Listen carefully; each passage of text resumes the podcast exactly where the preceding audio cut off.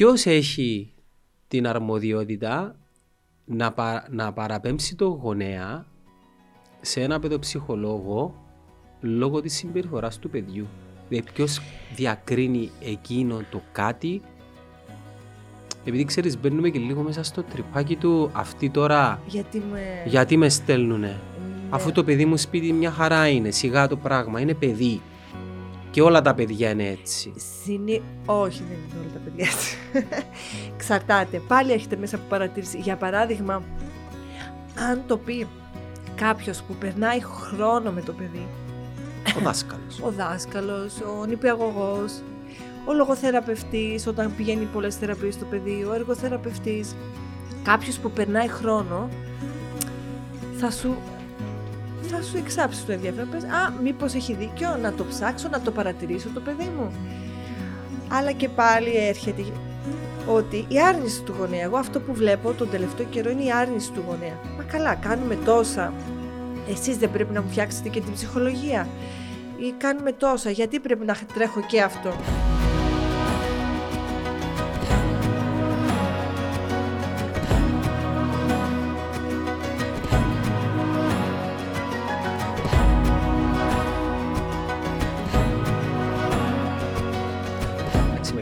Ε, χάνουμε λίγο τα, τα λογικά μας. Καλά, ναι. Πόσα, με, πόσα, πρα- με πόσα πράγματα ασχολείσαι, Ευγενία μου, εσύ; Οχ, μισό να το δω. Με πάρα πολλά. Είμαι πολύ δημιουργική. Δεν- Ναι, φαίνεται.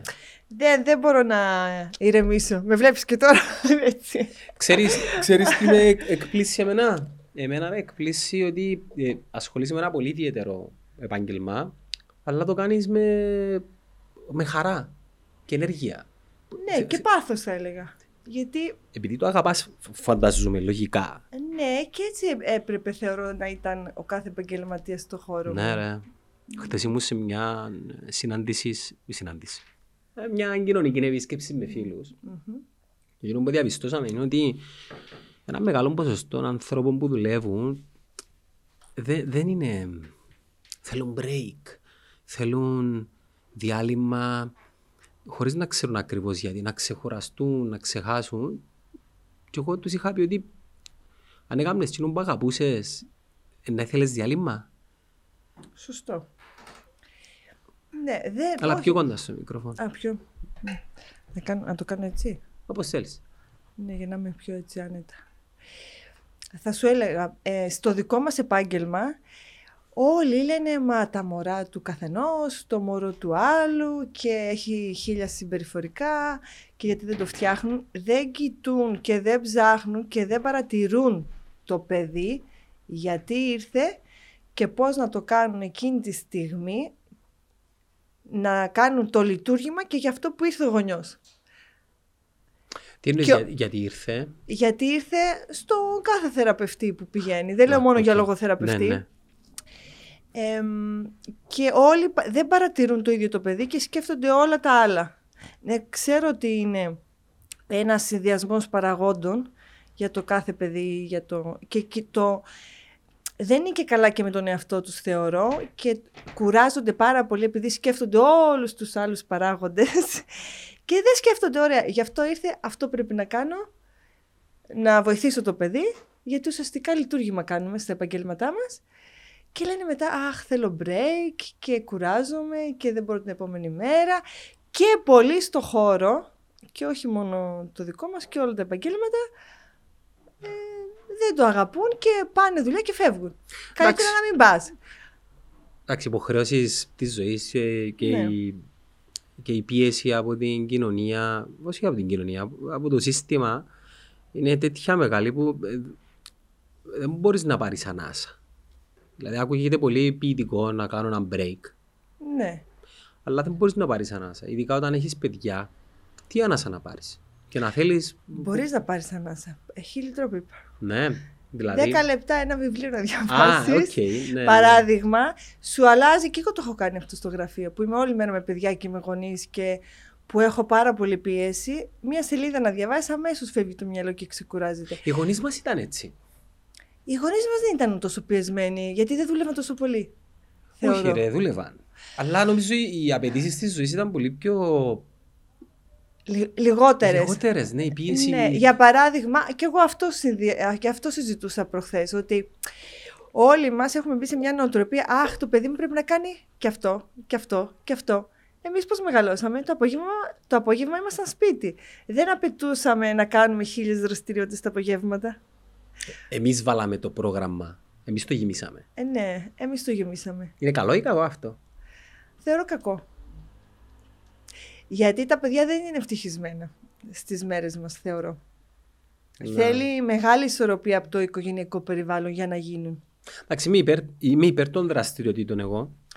Ναι, αλλά με μέτρο. Αν λάβεις υπόψη ότι και το σύστημα, ας θεωρήσουμε, δεν παρέχει, ξέρεις, μια ευρύτερη ένα ευρύτερο πρόγραμμα που τα παιδιά θα αναπτυχθούν και μαθησιακά αλλά και μέσα από δραστηριότητες. Άρα αναγκάζεται ο γονιός να ψάχνει από μόνος του και αν με ρωτάς εμένα, καλά σκέφτεται. Καλά σκέφτεται. Πού το χαλούμε όταν γεμίσουμε τις μέρες του παιδιού με τρεις δραστηριότητες. Ναι, και όχι μόνο. Και δεν, το, δεν τον αφήνει, δεν, το αφήνουμε, δεν αφήνουμε ένα παιδί στο σπίτι να παίξει μόνος του. Γιατί και αυτό αναπτύσσει πολύ, πολύ την κριτική σκέψη και τις δεξιότητες που εμείς. Γιατί και εγώ έτσι έκανα. Και έτσι μπορεί κάποιες φορές να σου πει Μπαμπά, θέλω αυτό να κάνω. Όταν το αφήσεις το παιδί μόνο του, να παίξει μόνος του, να σκεφτεί κάτι, να δημιουργήσει κάτι μόνος του μέσα στο σπίτι με, με τις όποιες ε, καταστροφικές συνέπειες προκύψουν; όχι, να, όχι να φτιάξει δεν ξέρω τι. Όχι, μπορεί. Όλα, όλα στο μέρος μας είναι. Να σου πω το πιο απλό. Θέλω να ναι. ζωγραφίσεις τον τοίχο. Εντάξει, υπάρχει λύση. Υπάρχει βογιά που πλένεται. Όλα εμάς πρέπει να φτιάξουμε εμείς το περιβάλλον μας. Βασικά πρέπει να φτιάξουμε εμείς το περιβάλλον των παιδιών. Ναι. Και όλα είναι, θα σου πω, είναι όπως τα μάθεις τα παιδιά. Εγώ το βλέπω πάρα πολύ αυτό, ότι όπως τα μάθεις. Αν έχεις συνηθίσει ότι έχει το χώρο του, ότι έχει, εκείνο ένα, ότι έχει αυτόν τον τοίχο να λερώνει, θα το κάνει. Κάνε το. Σε, σε ποια ηλικία μπαίνουν τα, τα όρια του, της παιδικότητας; Όρια παιδικότητας. Και, ε, και, τι, τι, τι, σημαίνει παιδικότητα; Εγώ θεωρώ ότι όλοι οι άνθρωποι πρέπει να κρατάμε. Όλοι έχουμε δει, ακόμα και εμείς είμαστε παιδιά. Ναι, ναι, αλλά η κοινωνία διέπεται από, από την εικόνα και τα πρότυπα. Ναι. Τη σοβαρότητα, τη σοβαροφάνεια, του καθοπρεπισμού. Mm-hmm. Και να το πάρω και πιο βαθιά του τι πρέπει να λες και τι δεν πρέπει να λες. Αυτό δεν, δεν σκοτώνει την παιδικότητα μας και σαν ενήλικες. Μας σκοτώνει και έτσι όπως έχει γίνει και το σύστημα στα παιδιά από τώρα, τους σκοτώνει το σύστημα. Ναι, επειδή αρχίζει και. Από πολύ νωρίς πρέπει να κάνεις αυτά. Είναι πολύ υψηλές ναι, οι ναι. απαιτήσεις. Γι' αυτό και εσείς οθείστε, οθεί, οθείτε το σύστημα ώστε να πηγαίνουμε σε εξωσχολικές δραστηριότητες για να παίζει το παιδί και να ε, υπάρχει αυτή η ισορροπία. Γιατί όλοι μας, για να είμαστε ευτυχισμένοι, θέλουμε να έχουμε ισορροπία, τη ισορροπία του παιδιού μέσα μας. Και του λένε και πολλές ε, ανα, ψυχολογικές αναλύσεις κτλ. Αλλά θεωρώ ε, χανόμαστε, αλλά από πολύ μικρή ηλικία από βρέφος, δεν πρέπει να το χάνουμε. Εντάξει, δύσκολο νομίζω τις μέρες μας επειδή ε, αν, αν είμαι σωστός με τα δεδομένα, όταν εμείς μεγαλώναμε παιδιά, ένας από τους δύο γονιούς, συνήθως η μητέρα, έμενε σπίτι. Τουλάχιστον Σωστό. αυτό θυμάμαι. Ναι. Τη σήμερα, μέρα, τη σήμερα ημέρα, ο ρόλος της γυναίκας έχει κατά κάποιον τρόπο ε, αναβαθμιστεί, θα έλεγα, σαν κομμάτι της κοινωνίας. Δηλαδή, ενδιαφέρεται περισσότερο για τα, τους δικούς τους στόχους, τα όνειρα της, καριέρα πλέον, έχει μπει και, στο, και στην αγορά εργασίας. Άρα, χάνουμε κατά κάποιον τρόπο το η μαμά μου τι δουλειά κάνει, η κοκκυρά, μένει σπίτι. Και πλέον μένουν τα παιδάκια ναι, με... με δύο γονιούς οι οποίοι δουλεύουν μέχρι τις 5 και τις 6. Και τι χάνεται, ο ποιοτικός χρόνος που λέω εγώ, γιατί μετά ο ποιοτικός, το παιδί τι θέλει ουσιαστικά, ένα λίγο ποιοτικό χρόνο με το γονιό. Παλαιότερο το είχε, εμείς το είχαμε. Σε υπερβολικό βαθμό μπορεί. Σε υπερβολικό βαθμό που και αυτό. Τώρα όμως, εγώ αυτό που συστήνω σε όλους, τι θέλει το παιδί; Σημασία και ποιοτικό χρόνο. Ποιοτικό χρόνο. Γιατί μερικές φορές νομίζουν ότι όταν έχουν ποσότητα, για παράδειγμα, έχουν δύο μέρες που δεν δουλεύουν Σαββατοκύριακο και κάνουν χίλια πράγματα, που ουσιαστικά το παιδί μπορεί και να μην ήθελε να γυρίσει σε αυτά τα χίλια πράγματα, γιατί δεν το έχουν παρατηρήσει και δεν, δεν ξέρουν τι πραγματικά θέλει αυτό το παιδί. Ε, με αποτέλεσμα να, να καταστρέφεται αυτή η σχέση και να μην δημιουργείται μια υγιή, ασφαλή σχέση γονέα-παιδιού. Πιστεύεις τα Σαββατοκύριακα πάμε να γεμίσουμε τις, ναι. τις, τις τρύπες, τις τρύπες τύψεων μας; Ναι, και με αποτέλεσμα το παιδί και να μην θέλει νομίζω. Αλλά και πάλι υπάρχει λύση όταν ο γονέας, αυτό που λέω το τύπο είναι παρατήρηση. Τι θέλει το παιδί, πότε περνάει καλά, γιατί κάθε παιδί είναι και διαφορετικό. Τι θέλει, να το ακούει και να το νιώθει. Παρατήρηση θέλει το παιδί. Όταν το παιδί όμως, για παράδειγμα, και είναι κάτι το οποίο θεωρώ ότι συμβαίνει σε όλα τα σπίτια, ναι. σε όλες τις οικογένειες, θέλει να παίζει μόνο ηλεκτρονικά. Και αυτό όριο είναι. Και, και Μα αυτό... είναι πολύ ωραίο. ναι. Όχι, ε, εννοώ και αυτό όριο θέλει. Ωραία, μπορείς να κάνεις μια επικοδομητική συζήτηση με το παιδί σου για τα ηλεκτρονικά, για παράδειγμα. Ναι. Και κάτι. Εντάξει, στην Κύπρο τώρα δεν θα. Πώς φτιάχνονται αυτά τα ηλεκτρονικά, app, να γνωρίσει κάποιον, να κάνει μια ωραία συνέντευξη, να, να του γνωρίσεις κάποιο γνωστό που κάνει αυτή τη διαδικασία. Αυτό το, για παράδειγμα, έθεσα, γιατί όταν το παιδί του αρέσει αυτό και ξαφνικά θα του γνωρίσεις κάποιο που κάνει αυτά τα ηλεκτρονικά, νομίζω θα είναι τόσο ευτυχισμένο. Ναι. Αλλά και πάλι να είναι με όριο όταν παίζει τόσα πολλά παιχνίδια. Και σίγουρα τα παιχνίδια με τα ηλεκτρονικά πλέον έχουν, έχει μέσα και λίγο κοινωνικότητα γιατί μιλούν μεταξύ τους, οι έφηβοι ειδικά που μιλούν μεταξύ τους. Και από 8-9 χρονών. Ναι, 8-9 χρονών. Ναι, αλλά και αυτό θέλει όριο. Ε, θέλει όριο και, ε, και προσοχή θα έλεγα. Και τώρα έθιξες και ένα μεγάλο θέμα γιατί μέσα από τα ηλεκτρονικά έχει χαθεί σταδιακά η κοινωνικοποίηση, η πραγματική κοινωνικοποίηση. Υπάρχει έχει... γυρισμό, πιστεύεις; Θεωρώ ναι και οι νέοι γονείς τώρα το προσπαθούν. Για παράδειγμα, αυτό που κάνουν μετά το 2000 που υπήρχε μια υπερβολική χρήση οθονών, τάμπλετ κτλ. Τώρα έχει, έχουν γυρίσει οι γονείς και θέλουν να αγοράζουν πολλά βιβλία. Πάρα πολλά βιβλία. Έχουν αυξηθεί οι πωλήσεις του παιδικού βιβλίου κατακόρυφα. Όλοι οι εκδότες παρακαλούν για συγγραφή. Να σε ρωτήσω, υπάρχει τρόπος να κάνω το παιδί μου να αγαπήσει το βιβλίο και το διάβασμα; Ναι, από Πώς; βρεφική ηλικία σε, από βρεφική ηλικία. Γιατί τι κάνουν οι γονείς, πολύ ωραία ερώτηση. Ε, ε, όλοι οι γονείς ξεκινούν ξαφνικά στα 18 μηνών και 24 μηνών. Αλλά τι, θέλουν, τι θέλει το παιδί, ρουτίνα. Όταν το παιδί, από πολύ νωρίς, από 5 μηνών, όταν το κοιμίζεις, του διαβάζεις το βιβλίο, το βλέπει και θέλει και τρόπο και το έχει βάλει μέσα στη ρουτίνα του. Πώς είναι η ρουτίνα του φαγητού, έτσι, όταν το βάλεις στη ρουτίνα του παιδικού βιβλίου από πολύ, από πολύ μωρό, εντάξει, γιατί μετά υπάρχουν οι περιπτώσεις που ή θα τα αγαπήσουν ή θα τα μισήσουν. Δεν ξέρω και τα παιδιά σου, αλλά το έχω δει από πολλά μωρά. Αλλά όλα τα μωρά που ξεκινούν κάτω των 12 μηνών να έχουν επαφή σε ε, βιβλίο, πρώτον, εννοείται ότι η κριτική τους σκέψης είναι πολύ καλύτερη και δείχνουν και οι έρευνες και το πλούσιο λεξιλόγιο τους. Δεν συγκρίνεται. Ε, όταν, όταν μιλάμε όμως για μεγαλύτερες ηλικίες, δηλαδή δημοτικό, πες χάσαμε το τρένο αυτό που λες. Χάσαμε το τρένο και υπάρχουν, και, και να... κατα... ναι, υπάρχουν υπέροχα βιβλία μετά γιατί είναι και φοβερά τώρα μια νέα γενιά συγγραφέων προσπαθούν από, από τη δημοτική, από μετά το 7 να βγάλουν βιβλία που θα έχει πολύ κριτική σκέψη. Αυτοβελτίωση, τι διαβάζουμε τώρα εμείς, τώρα ξεκινούν από αυτή την ηλικία. Μερολόγιο θετική σκέψη κτλ. Που η κουλτούρα μας δεν τα έχει καθόλου. Μπορεί μέσα από το. Ούτε το εκπαιδευτικό σύστημα. Ούτε το εκπαιδευτικό σύστημα. Αυτό μας κάνει ζημιά εμάς. Ενώ οι Αμερικάνοι κάτι έχουν ξεκινήσει, αλλά αυτοί δεν έχουν τίποτα. Πάντα λέμε για τους Αμερικάνους, δεν θα έλεγα πάντα ότι είναι και το καλύτερο παράδειγμα. Όχι, δεν είναι. Γιατί Βλέπω όλα... και λίγο την κοινωνία πώς κατέληξε και ναι. πας λίγο πίσω και λες: OK, ποιες ήταν οι βάσεις που μπήκαν πριν 10-15 χρόνια, ούτως ώστε σήμερα να έχουμε αυτή την. Πώς, τον εμφύλιο, ναι. τον κοινωνικό εμφύλιο.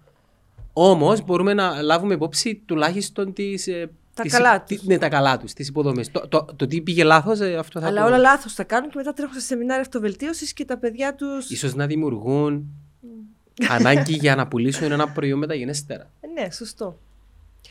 Ναι, αλλά αυτό που μπορούμε να κάνουμε πάλι είναι το περιβάλλον. Για παράδειγμα, αν εσύ ο ίδιος ο γονιός είναι αυτό που λέμε ότι μας μιμούνται, αν εσύ είσαι όλη μέρα με το κινητό και σκρολάρεις στο Instagram, το ίδιο θα κάνει και ο δεκάχρονος, ο δεκάχρονος και ο έφηβος.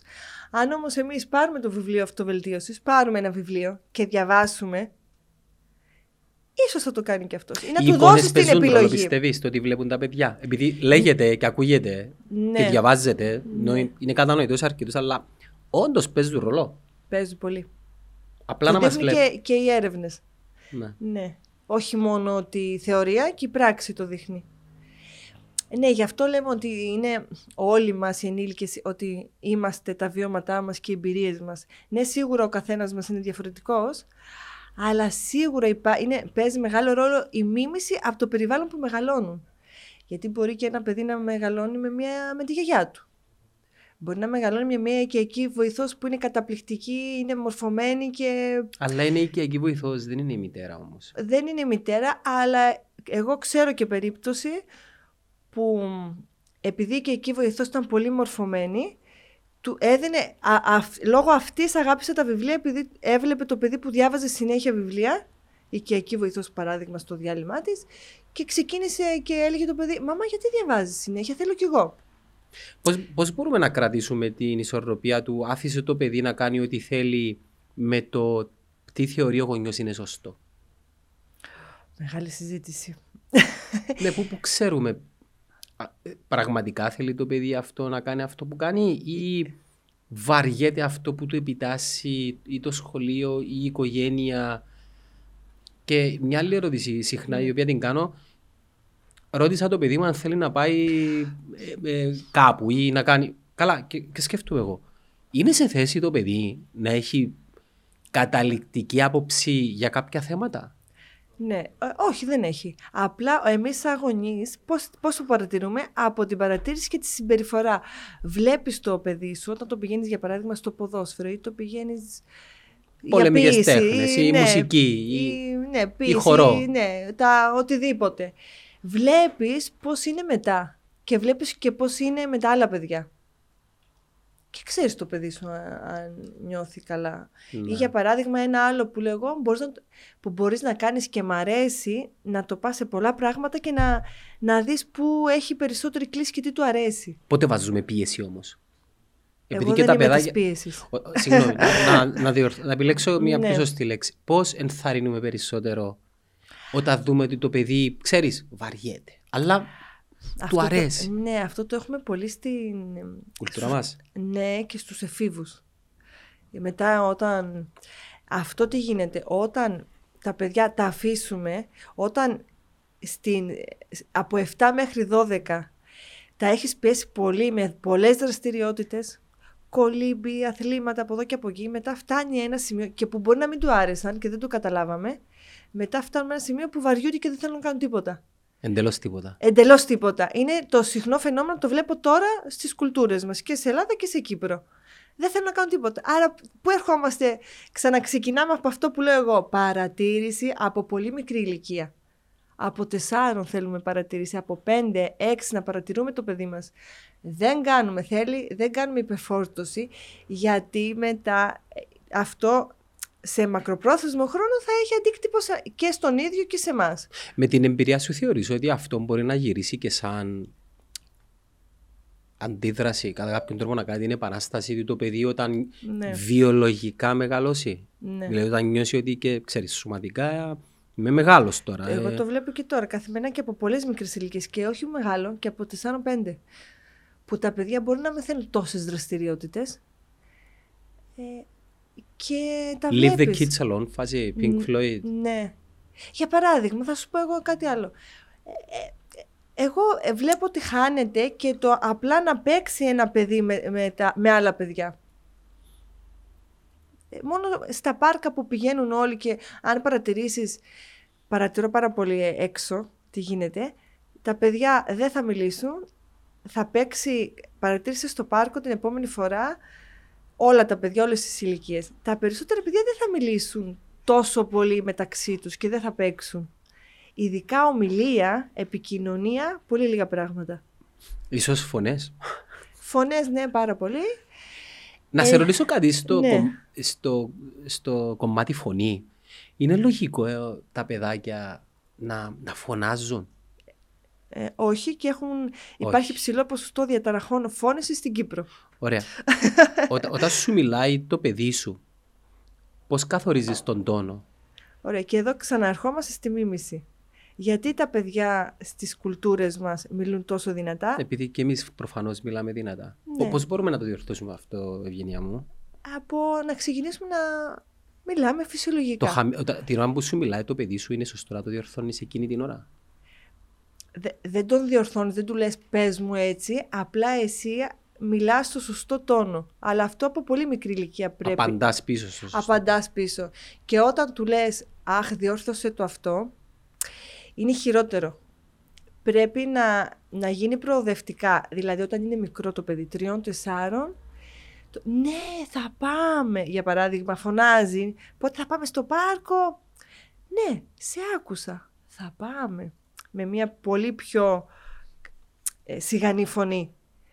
Αλλά ό- όταν μετά αρχίζει και μεγαλώνει ένα παιδί και χάνεται και αρχίζει και φωνάζει, γι' αυτό υπάρχουν και τα βιβλία και το συζητάς, αλλά δεν θα του πεις διόρθωσέ το ή αλλάξέ το, δεν μου αρέσει ο τρόπος που μιλάς, γιατί έτσι χάνεται και το κάνει χειρότερα, δεν θα το καταλάβει.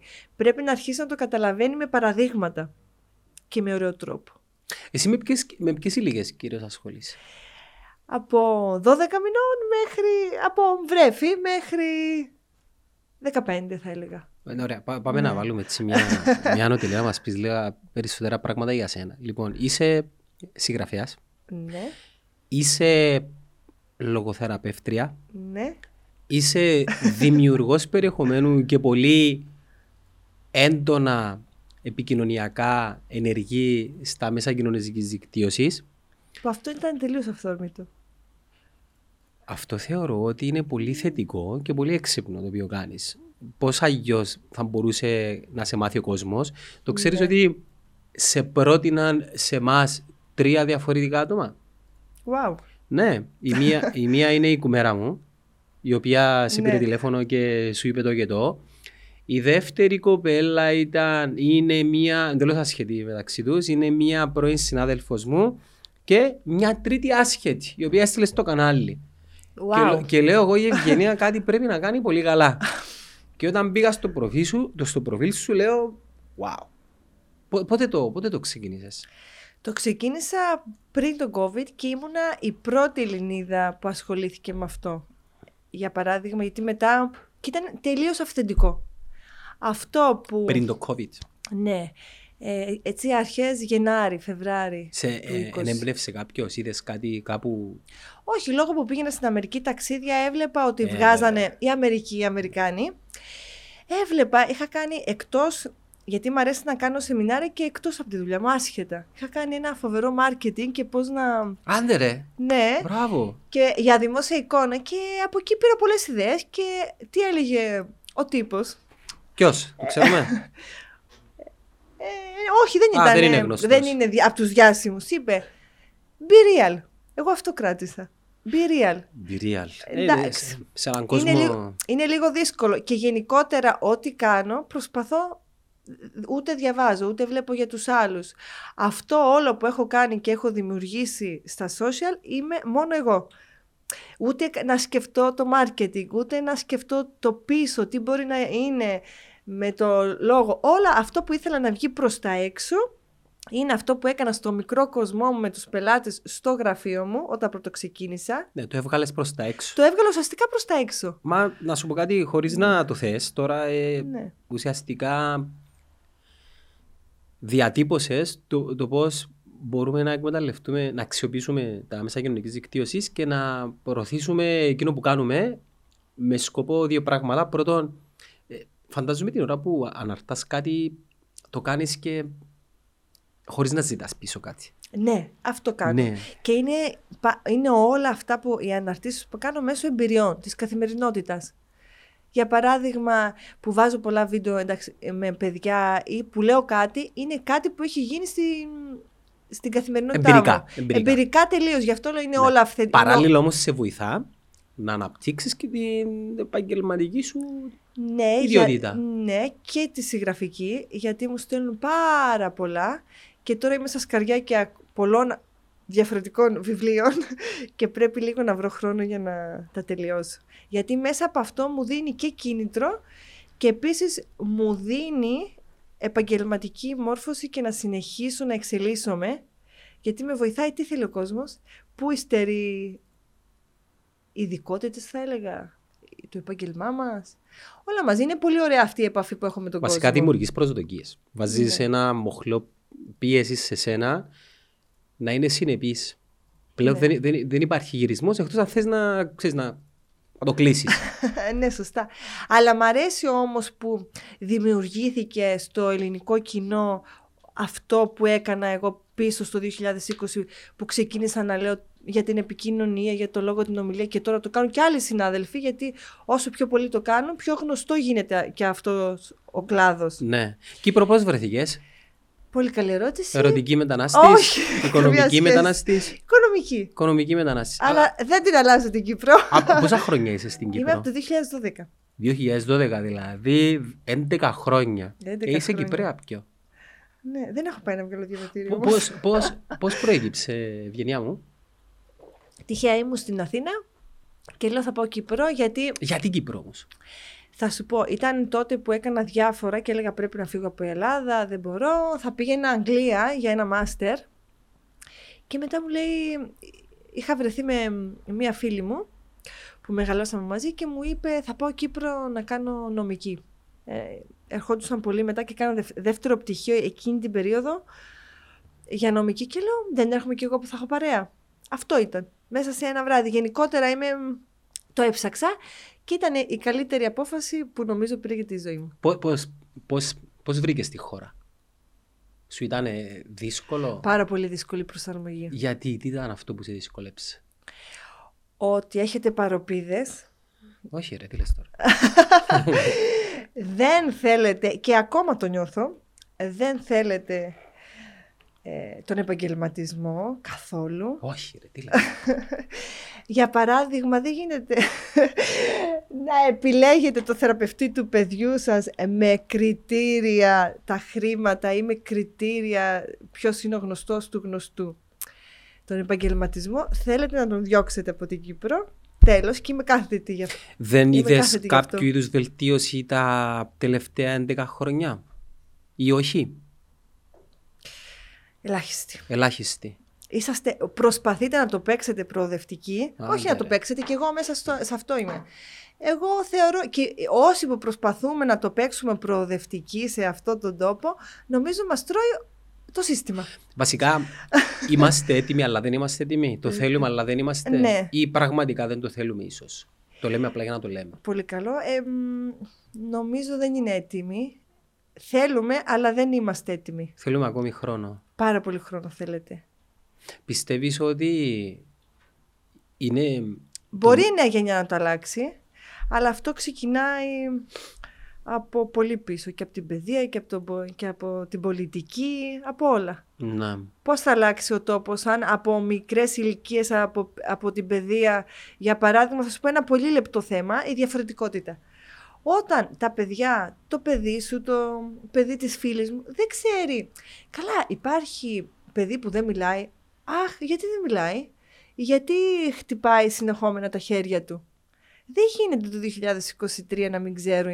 Α, Γι' αυτό τώρα σου λέω ένα μικρό παράδειγμα. Δεν γίνεται να μην το γνωρίζουν. Για, και πού ξεκινάει από πάλι από τις μικρές ηλικίες. Αυτή τη στιγμή στα νηπιαγωγεία και στα δημοτικά δεν υπάρχει θέμα για τη διαφορετικότητα. Δεν καλούν ομιλητές για τη διαφορετικότητα. Δεν υπάρχει όλη αυτή η παιδεία, γιατί πολλοί γονείς σου λένε προσπαθούν σπίτι, αλλά όταν δεν υπάρχει και στο... Οι, οι γονείς όμως ξέρουν ήδη να το ζητήσουν. Όχι. Ε, πώς γιατί θα- ούτε εμείς σαν γονείς, α, δεν λέω για τον εαυτό μου Ναι. που είμαι στο επάγγελμα, Ούτε εσύ μεγάλωσες έτσι. Άρα πρέπει κάπως όλοι να το αλλάξουμε με τη διαφορετικότητα. Και είναι αυτό που και εγώ παλεύω μέσα από τα social media τώρα και θέλω να γίνω πιο ενεργή για τη διαφορετικότητα. Ότι αν όμως εσένα σου βλέπεις πρόσκληση ότι θα έρθει αυτός ο μιλητής να μιλήσει για τη διαφορετικότητα και ε, να σου προτείνει, να σου προτείνει το σχολείο να πάρετε αυτά τα δύο-τρία βιβλία που λένε για τα άλλα παιδάκια, για τα άλλα, για που μπορεί να μην μιλάει, να μην ακούει, για παράδειγμα, να επιβάλλει, όχι να επιβάλλει το σχολείο, να κάνουμε play dates με αυτά τα παιδιά. ένα παιδί να είναι υπεύθυνο για αυτό το παιδί. Ξέρεις, στην Κύπρο ε, θέλουμε πολλά πράγματα να κάνουμε, θεωρητικά. Δηλαδή τα ακούς και στα μέσα κοινωνικής δικτύωσης, τα ακούς και σε εκπομπές, τα ακούς και σε άρθρα. Ναι. Ωστόσο εκεί που κολλάμε είναι στην πράξη. Η πράξη. ναι, η πράξη. Για παράδειγμα, εγώ ήθελα ένα, εθελοντικά να έρχονται παιδιά για να βοηθούν και τα άλλα παιδιά που έχουν δυσκολίες στην επικοινωνία τους. Ναι. Μέσα στο, στο γραφείο μου και σε θεραπείες που γίνονται μέσω παιχνιδιού. Ουσιαστικά όμως ο θελοντισμός αυτός θα βοηθήσει όχι μόνο το παιδί που έχει δυσκολίες στην επικοινωνία του, θα βοηθήσει και εσένα σαν οικογένεια και αυτό το άτομο να καταλάβει είμαι ευγνώμων για τη ζωή, από πολύ μικρή, το τετράχρονο και το πεντάχρονο, Είμαι ευγνώμων για τη ζωή μου, αγαπώ τη μαμά μου, αγαπώ τον μπαμπά μου, δεν θέλω τόσα πολλά παιχνίδια. Εγώ αυτό που θέλω να κάνω είναι να βοηθάω αυτά τα παιδιά. Και τώρα θα ανατριχιάσω γιατί είχα περίπτωση ένα παιδάκι που για πρώτη φορά ήρθε επειδή η μαμά του το έφερε και έκλαιγε μέσα στο γραφείο γιατί λέει δεν ήθελε να φύγει και λέει θέλω να έρχομαι κάθε μέρα για να μιλάω σε αυτά τα παιδιά, να τους μαθαίνω να μιλούν και απλά να είμαι μαζί τους να παίζω. Ξέρεις, για να προωθήσουμε τον εθελοντισμό πρέπει να τον... Ε, Πάλι κουλτούρα. Πρέπει να τον μάθουμε. Δηλαδή το μωρό δεν ξέρει το μωρό. Οι νέοι δεν ξέρουν τι είναι. Ο εθελοντισμός στην Κύπρο Υπάρχει, αλλά είναι πρωτοβουλίες οι οποίες ξεκινάνε, από, ναι, ξεκινάνε από ε, κινήματα, από συνδέσμους. Ναι, δεν είναι οργανικά. Δεν είναι, δεν είναι αυθεντικά. Είναι απλά μια λέξη και ορείται. Θελοντισμό. Γίνε, γίνε, δεν είναι... είναι και κάτι που θέλω να δημιουργήσω, να σου πω την αλήθεια. Πρώτη φορά το λέω. Που κάπως θέλω να δημιουργήσω ένα διαφορετικό. Έτσι, σαν οργανισμό να το πω, ένωση να το πω. Ένωση εθελοντών Κύπρου. Ναι, δεν θα έχετε κανένας. Δεν εθελοντή για οτιδήποτε. Ούτε καν, όχι, όχι. Ε, για τα παιδιά, για τα παιδιά. Για να γίνουμε όλοι ένα. Και ερχόμενη Κύπρο, στείνεσαι επαγγελματικά, πώς ξεκίνησες, ποια ήταν τα πρώτα σου βήματα στην Κύπρο; Έκανα χίλιες δουλειές. χίλιες δουλειές. Ό,τι να είναι. Ε, ναι, και σε καφέ δούλευα, σε γνωστό καφέ κιόλας. Ε, έκανα χίλιες δουλειές για να ανταπεξέλθω φυσικά. Και πάλι μέσα και από αυτή τη δουλειά και σέβομαι πολύ την εστίαση, μέσα και σε αυτή τη δουλειά πάλι έβλεπα ότι θέλανε να διώξουν ούτε εκεί υπάρχει επαγγελματισμό και τους καλούς θέλανε να τους φάνε πάλι. Το έβλεπα και εκεί, σε ένα μικρό κόσμο που απλά σερβίρες καφέ και επειδή λίγο ξεχώριζες, ίσως ο άλλος έλεγε «Αχ, δεν είναι όπως εμείς, δεν είναι το ένα, δεν είναι το άλλο». Ναι. Ναι. Με αυτά και με αυτά και παρόλα αυτά νιώθω ότι σε έχει με κερδίσει. Με έχει κερδίσει πάρα πολύ. Η χώρα. Ναι, γιατί θα πω και το άλλο, ότι μου έδωσε οικονομική σταθερότητα. Έκανα όλα αυτά που έκανα γιατί... Φαντάζομαι την κερδίσεις όμως, Ευγενιά μου. Ενώ δεν στη ναι. χαριστήκε. Δεν μου χαριστήκε τίποτα, θα έλεγα. Ναι, γιατί το έκανα. απλά εντάξει, αγα την αγάπησα, με, δεν θα πω ότι δεν την αγάπησα την Κύπρο, απλά θεωρώ και ότι είμαι εδώ και με ιντρικάρει και έχω πάθος για να αλλάξω. Ωραία, αυτό είναι θετικό. Ναι, για να, να αλλάξω. Να και εγώ άλλαξα μέσα από, από αυτή την κουλτούρα. Ε, ε, σε κάποιο σημείο να σε, να σε τραβάει προς το μέρος της αυτή η ναι, κουλτούρα; Υπήρξε κάποιες στιγμές, αλλά λέω όχι. Να κανονίσουμε. Ναι, όχι, δεν θα το αφήσω. ας πούμε. Το... Όχι, ναι, ναι, ναι, ναι. Και ξέρεις, είναι θυστικό. Ναι, είναι θυστικό. Μα και το βλέπεις, είσαι επαγγελματίας και το σύστημα και ο κόσμος, επειδή είμαι συνέχεια με κόσμο, σε οθεί να πας κάτω. Ξέρεις, βλέπω κάποια... Πω, πω, πάρα πολύ. Βλέπω κάποια περιεχόμενο και διαβάζω κάποια πράγματα από εξωτερικό για το πώς να επικοινωνάς με πελάτες, πώς ναι, ναι, να... Ναι. ανταπαντάς σε κάποια ερωτήματα ή κάποια ζητήματα τα οποία προκύπτουν στη δουλειά όταν παραδίδεις κάτι το οποίο δεν, δεν είναι απτό, δεν, δεν είναι αποτύρι και παρτό Ναι, υπηρεσίες όπως... και, σου ναι. λέει, και σου λένε διάφορα και λέγω ρε τώρα αυτό το πράγμα τώρα στην Κύπρο πώς θα δουλέψει ας πούμε; Δεν δουλεύει. Ό,τι και αν τους λες, δεν, θα, δεν σε ακούν. Δεν σε ακούν. Νομίζω το να, το να επιμένουμε όμως μακροπρόθεσμα θα, θα βγει σε καλό. Προσπαθεί να αλλάξει. Προ- ε, προσπαθεί. Δεν έχει επιλογή να μην αλλάξει. Δεν έχει επιλογή. Ναι, δεν έχουν επιλογή. Το βλέπω και από το μικρό κόσμο της δικής μου δουλειάς. Ότι στην αρχή αυτά που τους έλεγα με κοιτούσαν... Μα τι μας λες, αφού όλοι οι άλλοι μας λένε τα αντίθετα. Πρώτη φορά ακούμε αυτά. Ευγενία μου, όταν ήρθες στην Κύπρο, το ε, εργοθεραπευτής, το παιδικός ψυχολόγος, το λογοθεραπευτής, ο αυτισμός, το φάσμα, Δεν υπήρχε. η ομιλία, η κινητικότητα ήταν εντελώς Άγνωστα. άγνωστα και ταμπού θα έλεγα. Μα ταμπού είναι ακόμα και ο ψυχολόγος τώρα. Δεν θα έλεγα τόσο. Μεγάλο. Εγώ θεωρώ μεγάλο. Ή... Μεγάλο. Είναι μεγάλο. Αν το ακόμα. συγκρίνουμε με πριν μία Α, δεκαετία, Να, ναι. είναι σε... Καταρχάς, ε, Δεν πάνε ακόμα. εγώ Εγώ, πώς- εκπλάγηκα Ναι. τον τελευταίο χρόνο πόσος κόσμος πάει σε συνεδριάσεις ε, σε ψυχολόγους. Σε συνεδρίες. Ναι. Και τα παιδιά τους.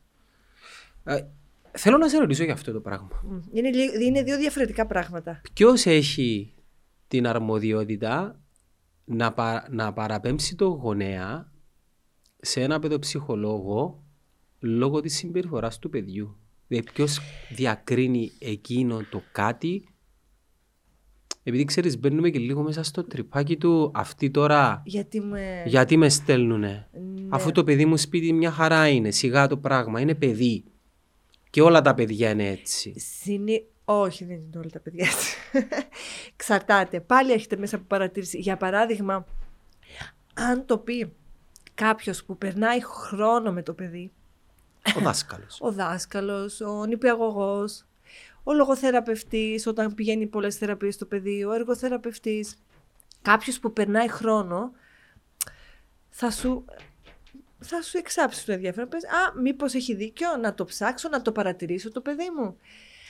Αλλά και πάλι έρχεται ότι η άρνηση του γονέα, εγώ αυτό που βλέπω τον τελευταίο καιρό είναι η άρνηση του γονέα. Μα καλά, κάνουμε τόσα. Εσείς δεν πρέπει να μου φτιάξετε και την ψυχολογία. Ή κάνουμε τόσα, γιατί πρέπει να τρέχω και αυτό; Και... Είναι και το οικονομικό κόστος, ευγενιά μου. Ναι, αλλά μακροπρόθεσμα Ναι, σωστός. είναι τα καλύτερα χρήματα που μπορείτε να διαθέσετε. Γιατί μετά είναι, υπάρχουν ισορροπίες και καταρχήν δεν θα πας στο παιδί σου αν έχεις και εσύ άρνηση και αν εσύ δεν είσαι ισορροπημένος. Γιατί από εμάς ξεκινούν πάλι όλα. Πρέπει πρώτα εμείς να πάμε να είμαστε ισορροπημένοι. Τι θέλω από το παιδί; Το βλέπω κατά κόρον. Οι συνεδρίες πρέπει να ξεκινάνε από τους γονείς πρώτα. Ναι, όταν δεν είναι καλά. Για παράδειγμα, θα πω τώρα ένα θέμα. Το παιδί σου έχει αυτισμό και υπάρχει διάγνωση του αυτισμού. Πρέπει για να το αντιμετωπίσεις σωστά ή οτιδήποτε. Μπορεί και ένα, ένα θέμα υγείας να έχει. Πρέπει η καρδιά του, δεν ξέρω, δεν λέω μόνο για θέματα επικοινωνίας. Πρέπει, αν δεις ότι το χάνεις, να το αντιμετωπίσεις, να είσαι ισορροπημένος για να μην χάσεις την μπάλα και να ξέρεις πώς να το συμπεριφορθείς σωστά και πόσο μάλλον όταν υπάρχουν και άλλα παιδιά στην οικογένεια που εκεί χάνονται οι ανισορροπίες, χάνεται, τα πάντα χάνονται. Αν δεν το κάνεις και κατευθείαν, μη σου πω, από τη ρίζα, από όταν ξεκινήσει το θέμα, μετά χάνεται. Μετά αν τρέχεις το παιδί σου μόνο του και εσύ δεν είσαι καλά, πάλι δεν υπάρχει ισορροπία. Για παράδειγμα, βλέπω, πολλέ, ε, βλέπω στις ηλικίες 3 με 5 που ξεκινούν εκεί τα κάποια προβλήματα, δεν λέω, σε μικρά ποσοστά, δεν λέω ότι όλοι έχουμε θέματα στις οικογένειες και πάνε μόνο το παιδί, αλλά και πάλι κα- δεν γίνεται κάτι. Θα σου πούν τι να κάνεις, να το διαχειριστείς, αλλά όταν δεν είσαι καλά και δεν το βλέπεις με τη σκοπιά που σου είπε ο, ψυχ- ο παιδοψυχολόγος να καταλάβεις τι σου είπε, πάλι έρχεται μπούμερανγκ. Θέλω να κάνω μια ερώτηση. Ναι. Ανακαλύπτουμε περισσότερα για τον αυτισμό; Και το φάσμα του ή ανεβαίνουν τα ποσοστά παιδιών με αυτισμό; Και τα δύο. Επειδή Ανεβαίνει πάρα Προτού- δραματικά ο αυτισμός. πρωτού, έρθει- πρωτού έρθεις εδώ, έκανα Ναι. έτσι μια πολύ σχολαστική έρευνα Ναι. και από το 2012 μέχρι σήμερα ε, έπαθα πλάκα.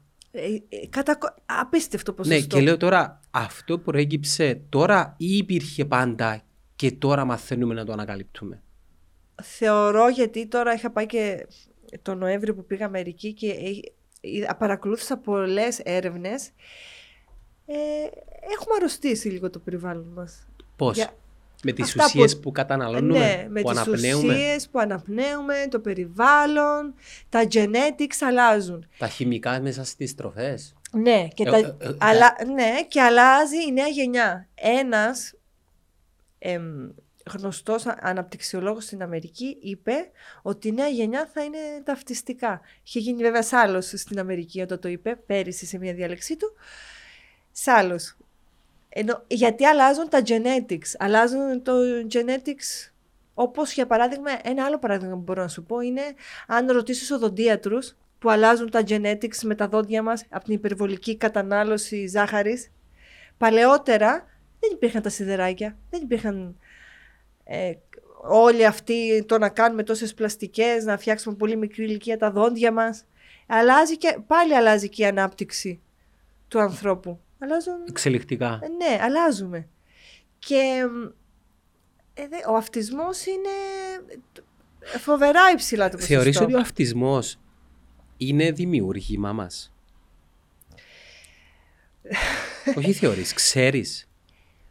Υπήρχε, υπήρχε, λένε και πολλοί ότι φταίμε εμείς γιατί δεν παίζουμε με τα παιδιά μας, τα αφήνουμε με οθόνες. Υπήρχε και μια, υπάρχει και μια τέτοια σκέψη, νοοτροπία ότι λόγω μετά το COVID αυξήθηκε πάρα πολύ ο αυτισμός γιατί τα αφήναμε όλο στις οθόνες τα παιδιά και ουσιαστικά δεν υπήρχε αυτή η κοινωνικοποίηση γιατί ουσιαστικά η κοινωνικότητα είναι, η έλλειψη κοινωνικότητας είναι ο αυτισμός και ότι αυξήθηκε πάρα πολύ και ότι βλέπαμε να υπάρχουν παιδιά με αυτισμό ενώ δεν υπάρχουν. Τι ισχύει.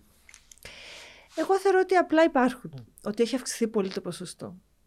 Ε, Βλέπω και από το γραφείο ότι τόσα πολλά που έρχονται με αυτισμό που έχουν και ε, μετά όταν τα δουλέψεις όμως, τους δουλέψεις αυτές τις δεξιότητες, αυτό θέλω να κρατήσουν οι γονείς. Ότι ο αυτισμός δεν είναι τίποτα.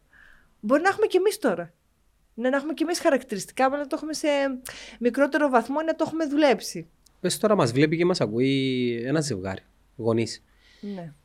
Τι είναι ο αυτισμός και πώς, πώς μπορούμε να,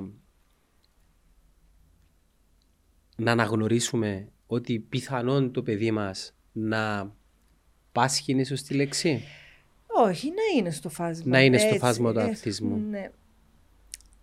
Λοιπόν, το πρώτο είναι, πάλι θα πω, παρατήρηση. Ουσιαστικά για ένα νέο γονιό μπορεί και να είναι δύσκολο, γιατί δεν θα έχει να συγκρίνει με άλλα παιδιά. Ε, πώς θα το ξέρει; Α, το πρώτο που κάνει μπαμ, θα πω το, το red flag, η κόκκινη σημαία, είναι η έλλειψη κοινωνικότητας. Δεν θα σου γελάσει από πολύ μικρή ηλικία, δεν θα θέλει να αλληλεπιδράσει μαζί σου.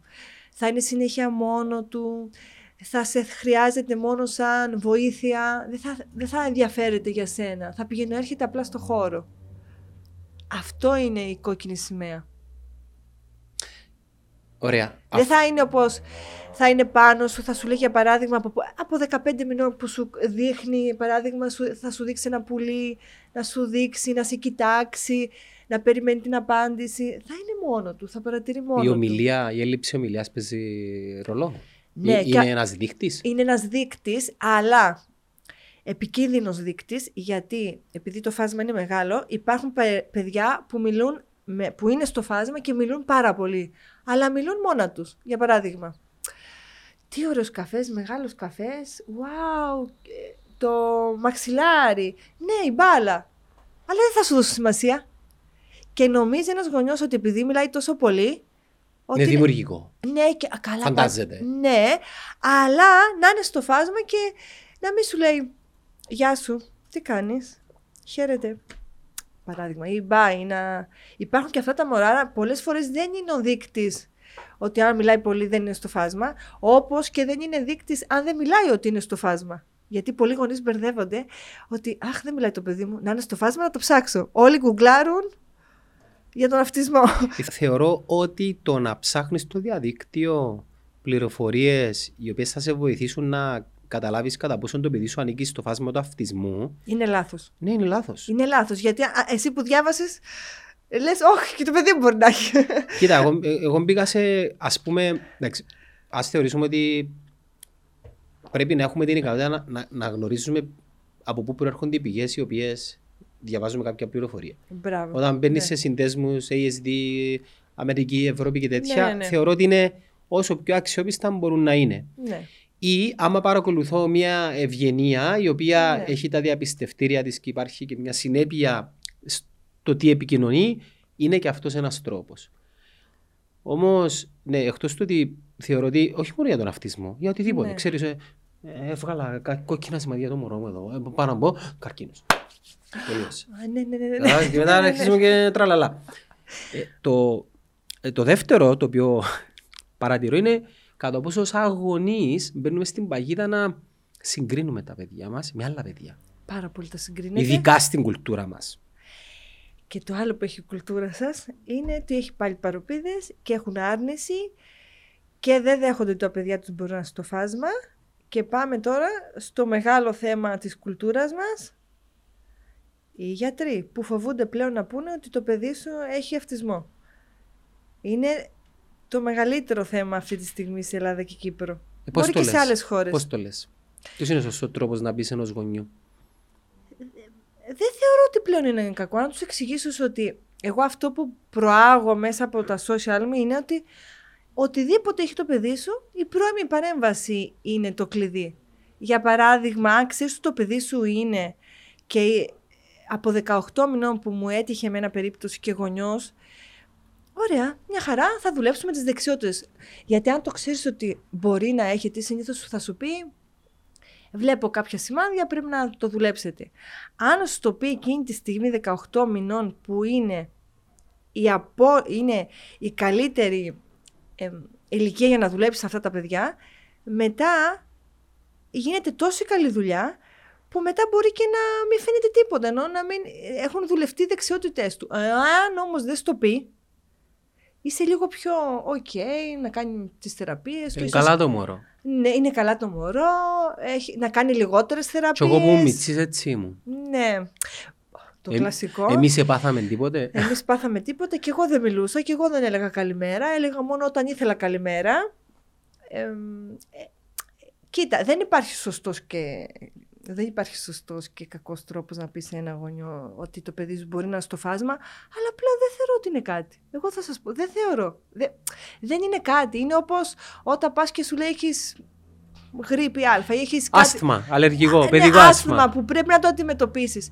Δεν είναι κάτι. Δηλαδή, όλοι οι γονείς που έχουν οι μαθησιακές δυσκολίες είναι κάτι πλέον; Ίσως οι εικόνες οι οποίες προβάλλονται για τον αυτισμό ή, ή, ή τουλάχιστον αυτά που ξέραμε για τον αυτισμό Είναι τα κακά. Ναι, τα οποία είναι προβλήθηκαν μέσω από ταινίες και σειρές και τέτοια. Δεν είναι έτσι. ναι, όμως. εγώ θυμάμαι, ας πούμε, το The Rayman. Το το- Rain Man, ναι. Ναι. Ε, όχι, δεν είναι έτσι. Ή Ναι, το ναι. άλλο με τον Λιονάρτο Τικάπριο, το... Ε. που είχε τη μητέρα του την υπέρβαρη και με τον Johnny Depp, εκείνο το έργο. Ναι, ναι, ναι. Όχι, Και το Rain Man είναι το πιο... Και τώρα και μια σειρά έχει γίνει. Τον Το- Good Doctor, Ναι. ο καλός γιατρός. Εντάξει, Ναι. λίγο υπερβολικό εκείνο. Ε, ε, λίγο υπερβολικό. Ναι, εντάξει, υπάρχουν όμως και αυτές οι περιπτώσεις. Ισχύει αυτό που λένε ότι τα παιδιά με, με αυτισμό. Καταρχάς, ο αυτισμός. Τι, τι επίπεδα, ενώ πώς δια... Ε, πολύ, πολύ διαφορετικός. Πολύ διαφορετικός. Είναι... Γι' αυτό το λέμε και φάσμα. Υπάρχει νουμερική κλίμακα, δηλαδή έχει αυτισμό 7 για παράδειγμα. Όχι, όχι. Ε, πα- παλαιότερα σου κάνουν κάποια τεστ και σου λένε υπάρχουν κάποιοι βαθμοί στα τεστ, αλλά πλέον υπήρχαν και παλαιότερα Asperger, το είχες ακούσει; Ναι, Που ο ήταν Elon το- Musk λένε ότι. ε, Ναι, είναι ο- το φάσμα είναι υψηλής λειτουργικότητας. Για παράδειγμα, τα πιο light, οι πιο light περιπτώσεις που είναι και πολύ έξυπνοι. Είναι μύθος αυτό; Η ταινία με τον Ντικάπριο είναι το τι βασανίζει τον Gilbert Gray. Ναι, μπράβο. Ερ- εργάρα. Ε, ναι, Αυτισ- φανταστικό. αυτιστη- έπαιζε Ναι, ναι, το ρόλο ναι, του ναι, ναι. αυτιστικού Ναι. Ντικάπριο τότε.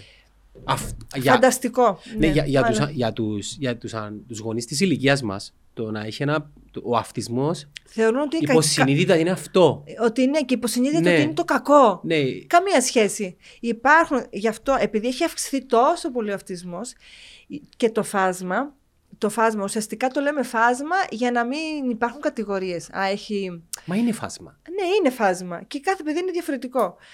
Αλλά το θέμα είναι οτιδήποτε είναι να το αντιμετωπίσουμε. Εγώ μέσα από την εμπειρία μου έχω δει πάρα πολλά παιδιά που το, που το αντιμετωπίστηκε από πολύ μικρή ηλικία με τις κατάλληλες θεραπείες. Με τις κατάλληλες. Γιατί δεν σημαίνει ότι όταν το πας σε οποιοδήποτε θα γίνει το θαύμα. Θέλει, θέλει δουλειά. Θέλει δουλειά και θέλει δουλειά από όλους.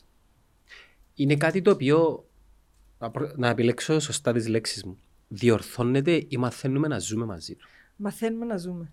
Το, άρα το ελέγχουμε. Το ελέγχουμε και αναπτυσσόμαστε. Ωραία. Ένα, δηλαδή ένα... ένα παιδί θα αναπτύσσεται πάνω σε αυτό και εμείς θα το βοηθήσουμε. Γι' αυτό λέω 18 μηνών. Ποια είναι η πιο μορφή, η πιο, η πιο συνήθις μορφή αυτισμού. Δεν υπάρχει πιο συνήθις μορφή. Γιατί είναι πολύ διαφορετικό. Είναι, είναι το, φάσμα που λέγαμε. Ναι, είναι, το πιο κοινό είναι να έχει δυσκολίες πολύ στην κοινωνικοποίηση, στο να μιλήσει, να αλληλεπιδράσει με τους συνομιλίκους του πάρα πολύ έντονο. Και ε, αυτό. εγώ δυσκολεύομαι, ευγενία μου, να, ναι. να κατατάξω το, το είναι ζωηρός, άταχτος με το αν έχει. Αν έχει το οτιδήποτε. Ναι. Εκεί το χάνουμε λίγος σαν αγωνίες. Αυτό υπάρχει διαφορετική που θα στην κάνει πάλι ο κατάλληλος γιατρός. Και πρέπει να πηγαίνουμε. Εκείνο νομίζω. το τεστ που κάνουμε. Ε, υπάρχουν διάφορα τεστ ανάλογα γιατί εκτός του και αυτοσμού μπορεί να έχει κάτι άλλο. Και το οτιδήποτε και εδώ ερχόμαστε και λέμε, γι' αυτό ε, γίνονται και όλοι εμείς οι θεραπευτές προσπαθούμε να ενημερώσουμε τον κόσμο και, το νέο, και τους νέους γονείς που δεν ξέρουν ότι πλέον αν βλέπουμε ότι κάτι το παιδί μας νιώθουμε ότι έχει, πρέπει να το πηγαίνουμε σε ένα παιδοψυχίατρο, ένα πτυξιολόγο, γιατί να δούμε τι έχει. Μπορεί να έχει δέπη, να έχει έλλειψη συγκέντρωσης, μπορεί να έχει κάτι άλλο. Το δέπη έχει... έχει και αυτό βαθμίδες; Ναι, έχει πολύ, πολύ μεγάλο το δέπη. Έχει πάρα πολλά διαφορετικά. Αλλά και πάλι θα στο κάνει ο κατάλληλος γιατρός διαφοροδιάγνωση. Δεν θα βγάλουμε, Αχ, το παιδί μπορεί να έχει δέπη επειδή διαβάζουμε στο Ιντερνετ. Ναι. Όχι. Θα πας στον κατάλληλο γιατρό. Και αν δεν είσαι σίγουρος, και σε άλλο γιατρό. Και αυτό. Ε, ερώτηση άσχετη. Ναι. Υπάρχει μεγάλο ποσοστό γιατρών, λογοθεραπευτών, εργοθεραπευτών οι οποίοι είναι στο γεσί τώρα. Ναι, ναι, ναι. Άρα ναι, μπορείς ναι. να επιλέξεις. Ναι. Ενώ υπάρχει και ας πούμε το. Δεν θα επέλεγα για το παιδί μου βάση του γεσί. Ναι, θέλω να σου πω ότι αν η ευγενία είναι στο γεσί, ναι, ναι, ναι. υπάρχει και το κίνητρο. Εντάξει, είναι το πληρώνω το γεσί. Ναι, ναι. Οι γιατροί συνήθως είναι οι περισσότεροι για αυτά. Ναι. Που και εγώ τους το λέω καμιά φορά με το κίνητρο. Αλλά δεν θεωρώ. Θα σας πω τώρα το. Δηλαδή, έχω δει και πολλές φτωχές οικογένειες που πάνε σε όλους, ό,τι και αν τους πεις. Μα να σου πω κάτι, ρε, Ευγενία μου. Νομίζω ότι το οικονομικό ε, είναι το τελευταίο. Έπρεπε. Έπρεπε, αλλά ναι. υπάρχουν περιπτώσεις οι οποίε ο γονιός απλά δεν μπορεί. Ναι, συμφωνώ δηλαδή, σε αυτό. Ναι, αν θυμάμαι καλά, εγώ έξι συνεδρίες που στείλαμε τον μικρό μαζί με τη διάγνωση, στήχησε τριψήφιο αριθμό.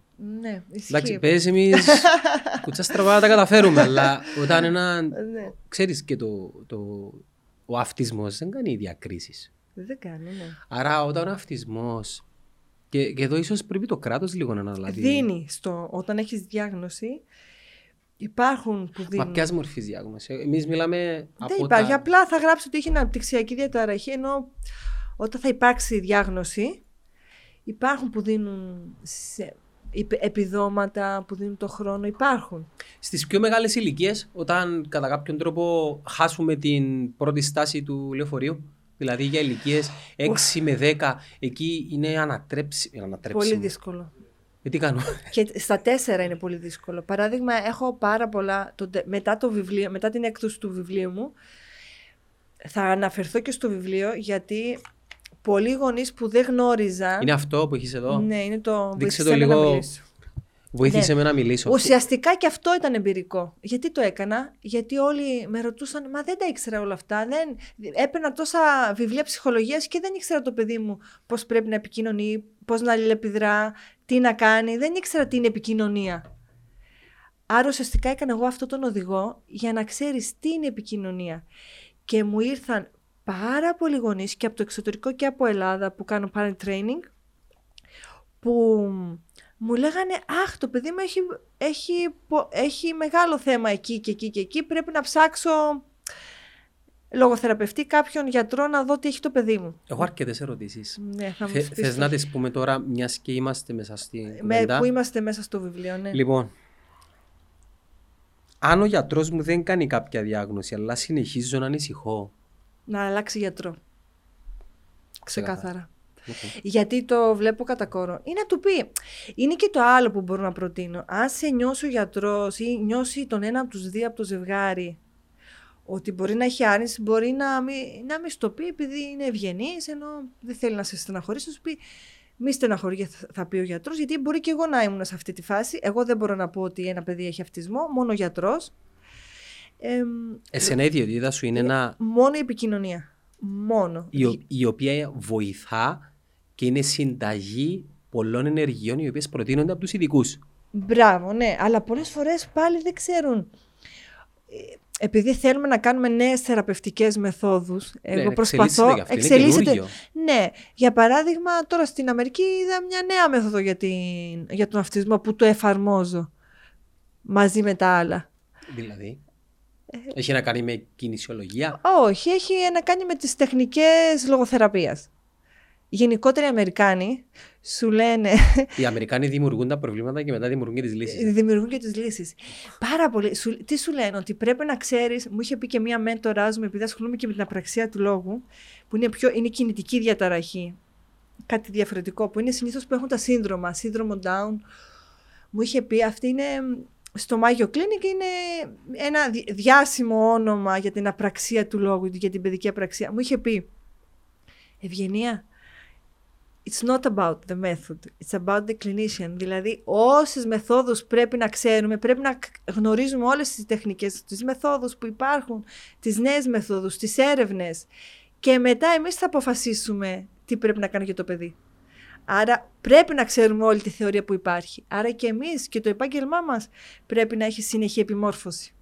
Είχες πει προηγουμένως απραξία λόγου. Απραξία Είναι λόγου. η καθυστέρηση στην ομιλία; Όχι, είναι κινητική διαταραχή της ομιλίας. Δηλαδή; Είναι κάτι τελείως διαφορετικό. Μπορείς να ξέρεις ότι αυτός, αυτό είναι βιβλίο, αλλά να μην μπορείς να το πεις.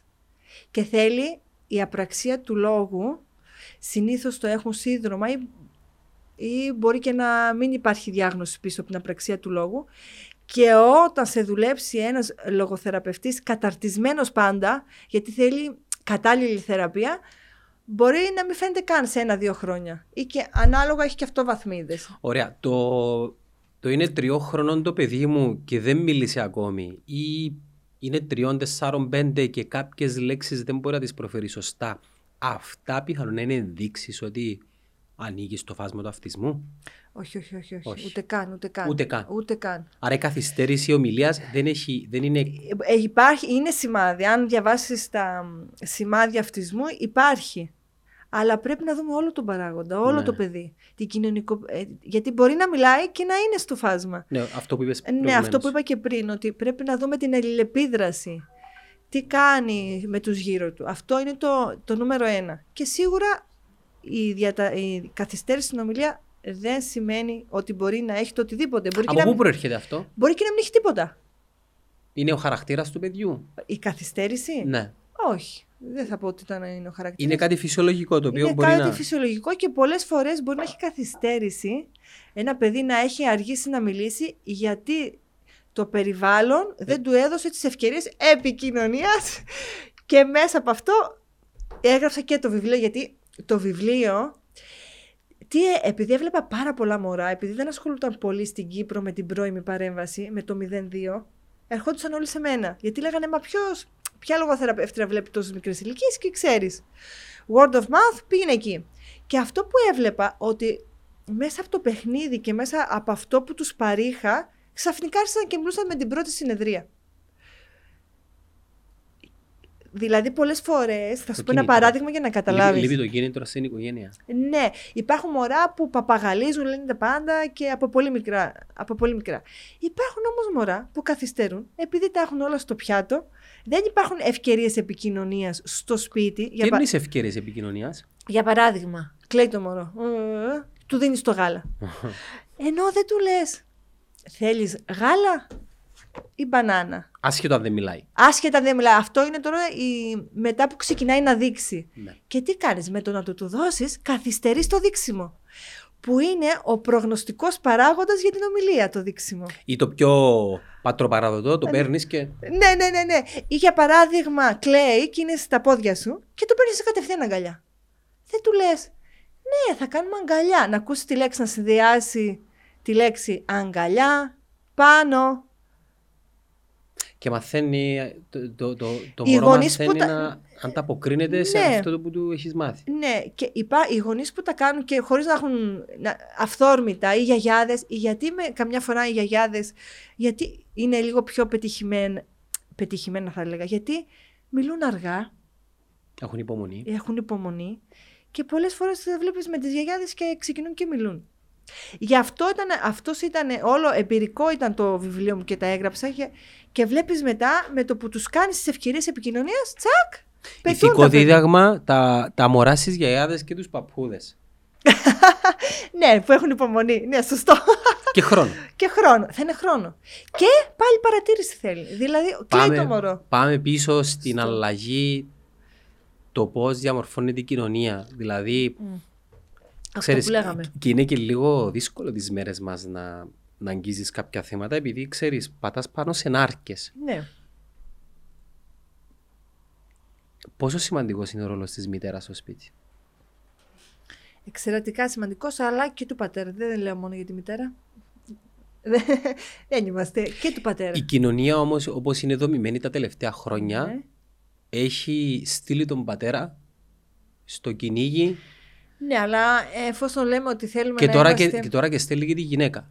Ναι, μπορεί, ίσα ίσα μπορεί να, ένα ζευγάρι να έχει το χρόνο του ώστε να είναι λίγο με τη μαμά, λίγο με τον μπαμπά. Να διαμορφώσουν κάπως το χρόνο τους Ναι.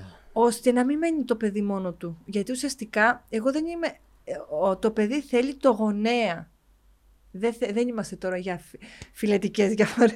Όχι, να μην το αυτό. Δεν είναι μητέρα, όχι, εγώ είμαι και γονέας. τους δύο. Να Ο πούμε γονέας, γονέας ο για να, για να, γονέας. ναι, να, Το το, παιδί να το ξεκαθαρίσουμε. θέλει ποιοτική σχέση με το γονέα. Για παράδειγμα, μου λένε, α, ειδικά όταν υπάρχει διάγνωση, έχουν καθυστέρηση και τους λέω κάποια πράγματα, μου λένε, α, μα δεν μπορώ να τα κάνω. Λέω, 10 λεπτά, 10 λεπτά. Ή κάντε πράγματα στις ρουτίνες, στο μπάνιο. Όχι μόνο τα Σαββατοκύριακα. Όχι μόνο τα Σαββατοκύριακα. Είναι όπως μας λένε με τον ύπνο ότι πολλές φορές δεν κοιμόμαστε τις καθημερινές και θέλεις να κοιμηθείς πολύ το Σαββατοκύριακο. Δε. ναι, αλλά δεν είναι, η σωτε- δεν είναι η σωτηρία αυτή. Γεμίζει την μπαταρία. Γεμίζει η μπαταρία. Ε, εντάξει, κάπως. Η- Εντάξει, θα παίξεις περισσότερο με τα παιδιά, αλλά θέλει κάθε μέρα. Θέλει δουλειά, το να είσαι γονιό είναι δύσκολο. Ρε. Αχ, πα- δεν γεννιέσαι, ε, γίνεσαι. Και να σου πω κάποτε μου λένε που συζητάμε με φίλους Εντάξει, πλέον η, η δική μου γενιά πλέον τα παιδάκια έχουν μεγαλώσει. Δηλαδή μπαίνουν σιγά σιγά στις εφηβείες. Και πάλι όμως, πω, πολύ δύσκολη. Και η εφηβεία θέλει συνεχώς... Δεν έχει είμαι έτοιμος για να γίνω γονιός. Όχι, Δεν, δεν υπάρχει. δεν υπάρχει, δεν υπάρχει. Και αυτό είναι το λάθος στις κουλτούρες μας θα έλεγα. αυτό. Δηλαδή, Ότι δεν υπάρχει μόρφωση και επιμόρφωση. του πώς να είσαι γονιός. Ναι, πώς να είσαι γονιός και να δεις το πρόβλημα, αχ, να, αντιμετω... να δεις, αχ, έχω τώρα πρόβλημα εδώ, έχω θέμα, πρέπει να το ψάξω. Τι κάνω λάθος, να κάνεις αυτοκριτική σαν γονέας. Υπάρχει πολλή πληροφόρηση όμως. Πλέον. Και αυτό λάθος είναι. Για παράδειγμα, τα social media. Μην ακολουθείς, επειδή υπάρχει αυτό η αντιγραφή και δεν υπάρχει και αυθεντικότητα, να ακολουθείτε αυθεντικούς λογαριασμούς στους ψυχολόγους, στους λογοθεραπευτές και να παίρνεις βιβλία. Γιατί; Γιατί λέω να παίρνεις βιβλία; Πολλοί μου λένε, μα αφού βλέπουμε εσένα, γιατί να πάρω το βιβλίο σου; Όχι, γιατί πρέπει να έχεις όλη τη γνώση, τη θεωρία, την πράξη και μετά καταλαβαίνεις και τι γίνεται και στα social media και καταλαβαίνεις και την επικοινωνία. Δεν γίνεται να διαβάζεις μόνο κομμάτια. Θέλεις όλη τη γνώση. Για παράδειγμα, όπως τα βιβλία ψυχολογίας. Δεν είναι να διαβάζεις μόνο αυτά που γράφουν κάθε μέρα οι ψυχολόγοι και οι συγγραφείς που γράφουν τα μότο τους. Πρέπει να πάρεις όλο το βιβλίο να το Ναι, και διαβάσεις. ξέρει πλέον με το TikTok και τα YouTube Ναι, Shorts και, τα και, Reels. ε, δια- Υπάρχουν και λογαριασμοί που είναι ανώνυμοι Ναι, και και βλέπεις... μοιράζονται ε, μικρά κομμάτια βίντεο από όλους. Από όλους, από όλους, από όλους και γίνονται και viral και είναι πολύ πετυχημένοι αυτοί. Ναι. Ναι, όχι, διαβάστε. Εγώ λέω σε πάρα πολλούς γονείς. Στο Wait έχω μια βιβλιοθήκη που έχω Πάρα πολλά βιβλία. Τα πλήστα βιβλία τα οποία προτείνεις, ε, τα έχουμε στη βιβλιοθήκη. Είδες, τα έχεις διαβάσει; Κοίτα, δια- η γυναίκα μου διάβασε, εν καιρό COVID κυρίως. Πολύ καλή. Είχε ένα βιβλίο το οποίο πρότεινε στο, με, το, γον- με το γονέα. Η μα- Σοφία του γονέα; σε- Η Δαναή. όχι, μάθε αυτά που δεν σε έμαθαν, κάτι τέτοιο πώς πάει; εμ, του Γίνε να- αυτό που δεν... Α, α, μ, εμ, είναι τόσα πολλά. Γίνε αυτό που θα ήθελες να... Μπράβο. Φανταστικό βιβλίο. Από τη Φανταστικό θεωρία βιβλίο. στην πράξη όμως... Μα έχουν μέσα πράξη. Ναι, είδες όμως ότι αν διαβάσεις. Θα σου πω ποιο είναι το καλύτερο για ψυχολογία. Υπάρχει θέληση. Υπάρχει θέληση. Όταν διαβάζεις δύο-τρία διαφορετικά, μετά σε βάζεις στο τριπάκι να παρατηρήσεις περισσότερο το παιδί σου. Αυτό που λέω εγώ, παρατήρηση. Ξέρεις τι παρατήρησα όμως, ότι α- αυτό γίνεται σε ένα συγκεκριμένο διάστημα. Ε, Διαβάζεις το βιβλίο, πορώνεσαι Α, και μετά δεν το κάνεις. Ε, όχι, αυτό είναι που λέω. και μετά θεωρείς ότι οκ, το- Αυτό είναι και χαρακτηριστικό όταν ξεκινάς και θεραπείες. Παράδειγμα, ξεκιν... το παιδί σου έχει ένα θέμα. Ξεκινάς θεραπείες και μετά λες στην αρχή, Αχ, τι να κάνω, τι να κάνω, και μετά επαναπάβεσαι και δεν κάνεις τίποτα. Μιας και μιλούμε για πληροφορίες και εκπαίδευση και τέτοια, η επόμενη ερώτηση είναι πώς μπορούμε να κάνουμε ένα εκπαιδευτικό πρόγραμμα Ναι, πιο inclusive; αυτό θέλουμε. Αυτό νομίζω είναι όλοι οι, οι θεραπευτές και όλοι που είμαστε σε αυτό το χώρο που έχουμε όραμα, θέλουμε να το κάνουμε, αλλά αυτό δεν θα ξεκινήσει. Θα ξεκινήσει όταν θα έχουμε σε αυτό το πρώτο, η βάση είναι να έχουμε διαφορετικά παιδιά με- στο σύνολο, για να είναι και inclusive, πρέπει να έχουμε τα παιδιά που μιλούν, ένα παιδί που δεν μιλάει και να έχουμε και τους βοηθούς, αλλά το σύστημα να στηρίξει το inclusive education από πολύ μικρή ηλικία. Είναι αυτό που παλεύουν, δεν ξέρω αν βλέπεις γονείς που έχουν θέματα με τα παιδιά τους και μπορεί να είναι και υποψήφιοι πολιτικοί. Δεν ξέρω αν παρακολουθείς τη Πες μου παράδειγμα. Γιούλα Πιτσάλη ε, που είναι, έχει το παιδί της, είναι σ- στο καροτσάκι και παλεύει να, να το εντάξει στο σύστημα και προσπαθούν, ο- αλλά η παιδεία μας ε, αποκλεί αυτά τα παιδιά. Σου λένε πρέπει, υπάρχουν ακόμα οι μονάδες, τους έχεις ακούσει; Εκείνο που ξέρω και διορθώσέ με αν κάνω λάθος Ναι. είναι ότι υπάρχει ανεπάρκεια στο να ενταχθούν αυτά τα παιδιά στο ευρύτερο μαθησιακό πρόγραμμα Ναι, και παράλληλα υπάρχει έλλειψη ανθρώπων ή προγραμμάτων που Ναι. απ' όλα. την ίδια ώρα αφού δεν τα κάνεις include ούτε τα ίδια στις μονάδες τους δεν μπορείς να τα Δεν μπορούν. στηρίξεις. Δεν μπορούν. Δεν υπάρχει ανθρώπινο δυναμικό που θα λέγα. Δεν υπάρχουν και ανθρώπινο δυναμικό. Και το άλλο, στα ιδιωτικά, ε, ε, στην πε- στο, δημόσιο, στο δημόσιο σύστημα δεν υπάρχει ανθρώπινο δυναμικό. Και εφόσον όλοι οι πολιτικοί, οι πολιτικοί βλέπουν τις έρευνες, τι γίνεται με τον αυτισμό, τι γίνεται με όλα τα περιστατικά που θα αυξηθούν, δεν γίνεται από τώρα να μην προβλέπουν προγράμματα για να πάρει περισσότερο Μα ανθρώπινο να κάνω δυναμικό. μια παρατήρηση τώρα. Ναι. Όταν ο πολιτικός θέλει το παιδί του στο ιδιωτικό Α, επειδή γνωρίζει ότι Ναι. εκεί παρέχεται αυτή η στήριξη, ε, τότε κατά κάποιον τρόπο δρά εγωιστικά. να έρθω να καταγγείλω τώρα και τα ιδιωτικά. Ναι, και ω, να τα καταγγείλουμε. καταγγείλουμε. Ανώνυμα. Ανώνυμα, όχι Ναι. δεν λέμε, ναι. Και, και το αφήνεις στο περιθώριο επειδή ο ίδιος έλυσε το πρόβλημα του, επειδή έχει την οικονομική άνεση να το λύσει. Ε, τι γίνεται στο δημόσιο, όπου καλείται ο ίδιος με την ψήφο του κόσμου να φέρει εκείνο το οποίο εκείνος πλήρωσε και είναι εντάξει ναι. και στο δημόσιο τους, ώστε όλοι μας να μπορούμε να, ε, πώς να σου το πω, να, να αξιοποιήσουμε τη στήριξη του προγράμματος και να φέρουμε το, το inclusiveness. Ναι, όχι, δεν το φέρνουν.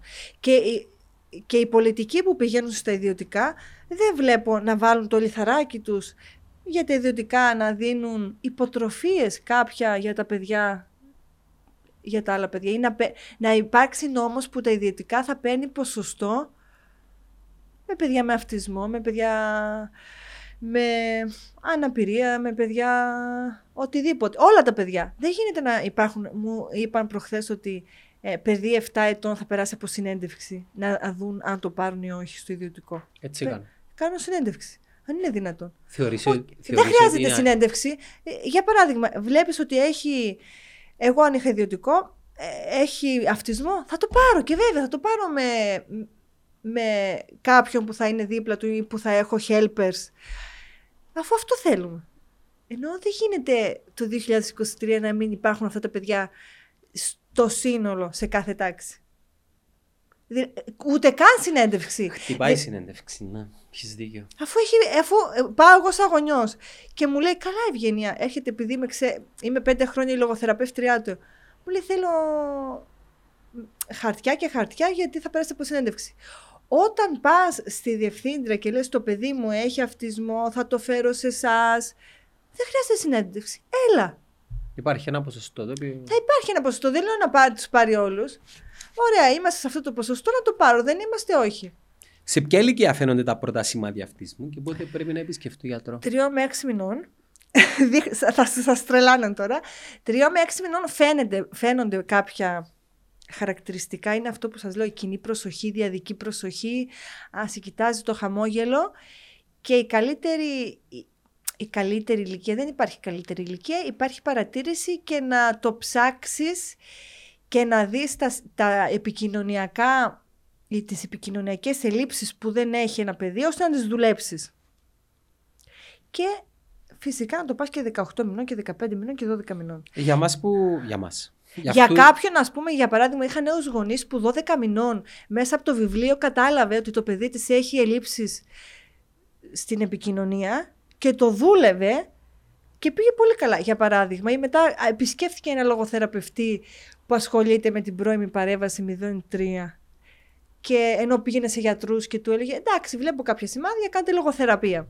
Το, γνωστό, το κλασικό που λένε όλοι. Ναι, ναι. Λογοθεραπεία. Κάντε λογοθεραπεία, εργοθεραπεία, μετά φορτώνουν και ένα σωρό θεραπείες χωρίς να χρειάζεται. Και εκεί υπάρχει θέμα στην ελληνική και κυπριακή κουλτούρα. Στη διάγνωση και την παραπομπή. Σ- Ναι και στη θεραπεία, στο θεραπευτικό πλάνο. Ε, μα φεύγει από το σχολείο. Πάμε στα πολυδύναμα πλέον μετά. Ναι, αλλά μετά δεν γίνεται ένα. Θα σου συγκρίνω δύο παιδιά. Δύο παιδιά που είναι στο φάσμα αυτισμού. Το ένα έχει πάρα πολλές ελλείψεις στις δεξιότητες και το άλλο έχει ελάχιστες. Είναι πιο light. και όλοι θα του πούν κάνει δύο φορές τη βδομάδα λογοθεραπεία. Ούτε καν. Στην Αμερική, εγώ αυτό που θέλω να, να που προσπαθώ να κάνω και πολύ λίγοι γονείς με ακολουθούν, θέλει πάρα πολλές ώρες θεραπείας τη βδομάδα. Και μετά γίνεται η αλλαγή που θέλουμε. Σε, σε παιδιά που έχουν πάρα πολλές δεξι... που τους λείπουν πολλές δεξιότητες που είναι στο φάσμα, δεν γίνεται να προτείνεις σε αυτό που του λείπουν πάρα πολλά και σε αυτό που του λείπουν ελάχιστα δύο φορές τη βδομάδα λογοθεραπεία, ούτε καν. Και γενικότερα θέλω να το αλλάξω αυτό το μοτίβο. Δεν είναι μάθημα, είναι μια δουλειά που κάνεις. Ένα... Θέλει, πο- θέλει αλλαγή ουσιαστικά αυτό το παιδί. Να το αναπτύξουμε τις δεξιότητες που δεν έχει. Δεν γίνεται με 2-45 λεπτά να το αλλάξεις όταν ένα παιδί έχει τόσα πολλά να το δουλέψεις; Και υπάρχουν προγράμματα και επειδή δεν υπάρχει ακόμα στις κουλτούρες μας ούτε σε Ελλάδα ούτε σε Κύπρο οι πολλές ώρες θεραπείες όταν έρχεται στον επαγγελματία και τους λες πρέπει να κάνετε αυτά και αυτά και αυτά και αυτά Βουνό. όχι, τα ακούν πρώτη φορά. Και λένε, μα δεν τα ξέραμε αυτά, Ευγενία, ο γιατρός μας είπε άλλα. Και εσύ ποιο θα πίστευες, εμένα ποιο θα, το, ε- ή το γιατρό που σου είπε, Το γιατρό. γι' αυτό, α, εγώ αυτό που προσπαθώ να κάνω είναι ενημέρωση, δεν γίνεται. Ενημέρωση, δεν γίνεται. Ε, και το έχω δει, θα πω και το άλλο, εμπειρικά. Τα παιδιά που με, που με εμπιστεύτηκαν οι γονείς με κλειστά τα μάτια, όχι μόνο εμένα, και όποιος, όποιον άλλο θεραπευτή που παρέχει πολλές ώρες, τα παιδιά είναι άλλα παιδιά. Δύο παιδιά που ξεκίνησαν το ένα δύο φορές τη βδομάδα και το άλλο κάθε μέρα και με άλλα προγράμματα στο σπίτι, δεν υπάρχει καμία σύγκριση με το άλλο που δεν δουλεύεται απλά. Να το σε ρωτήσω, σφουγγάρι.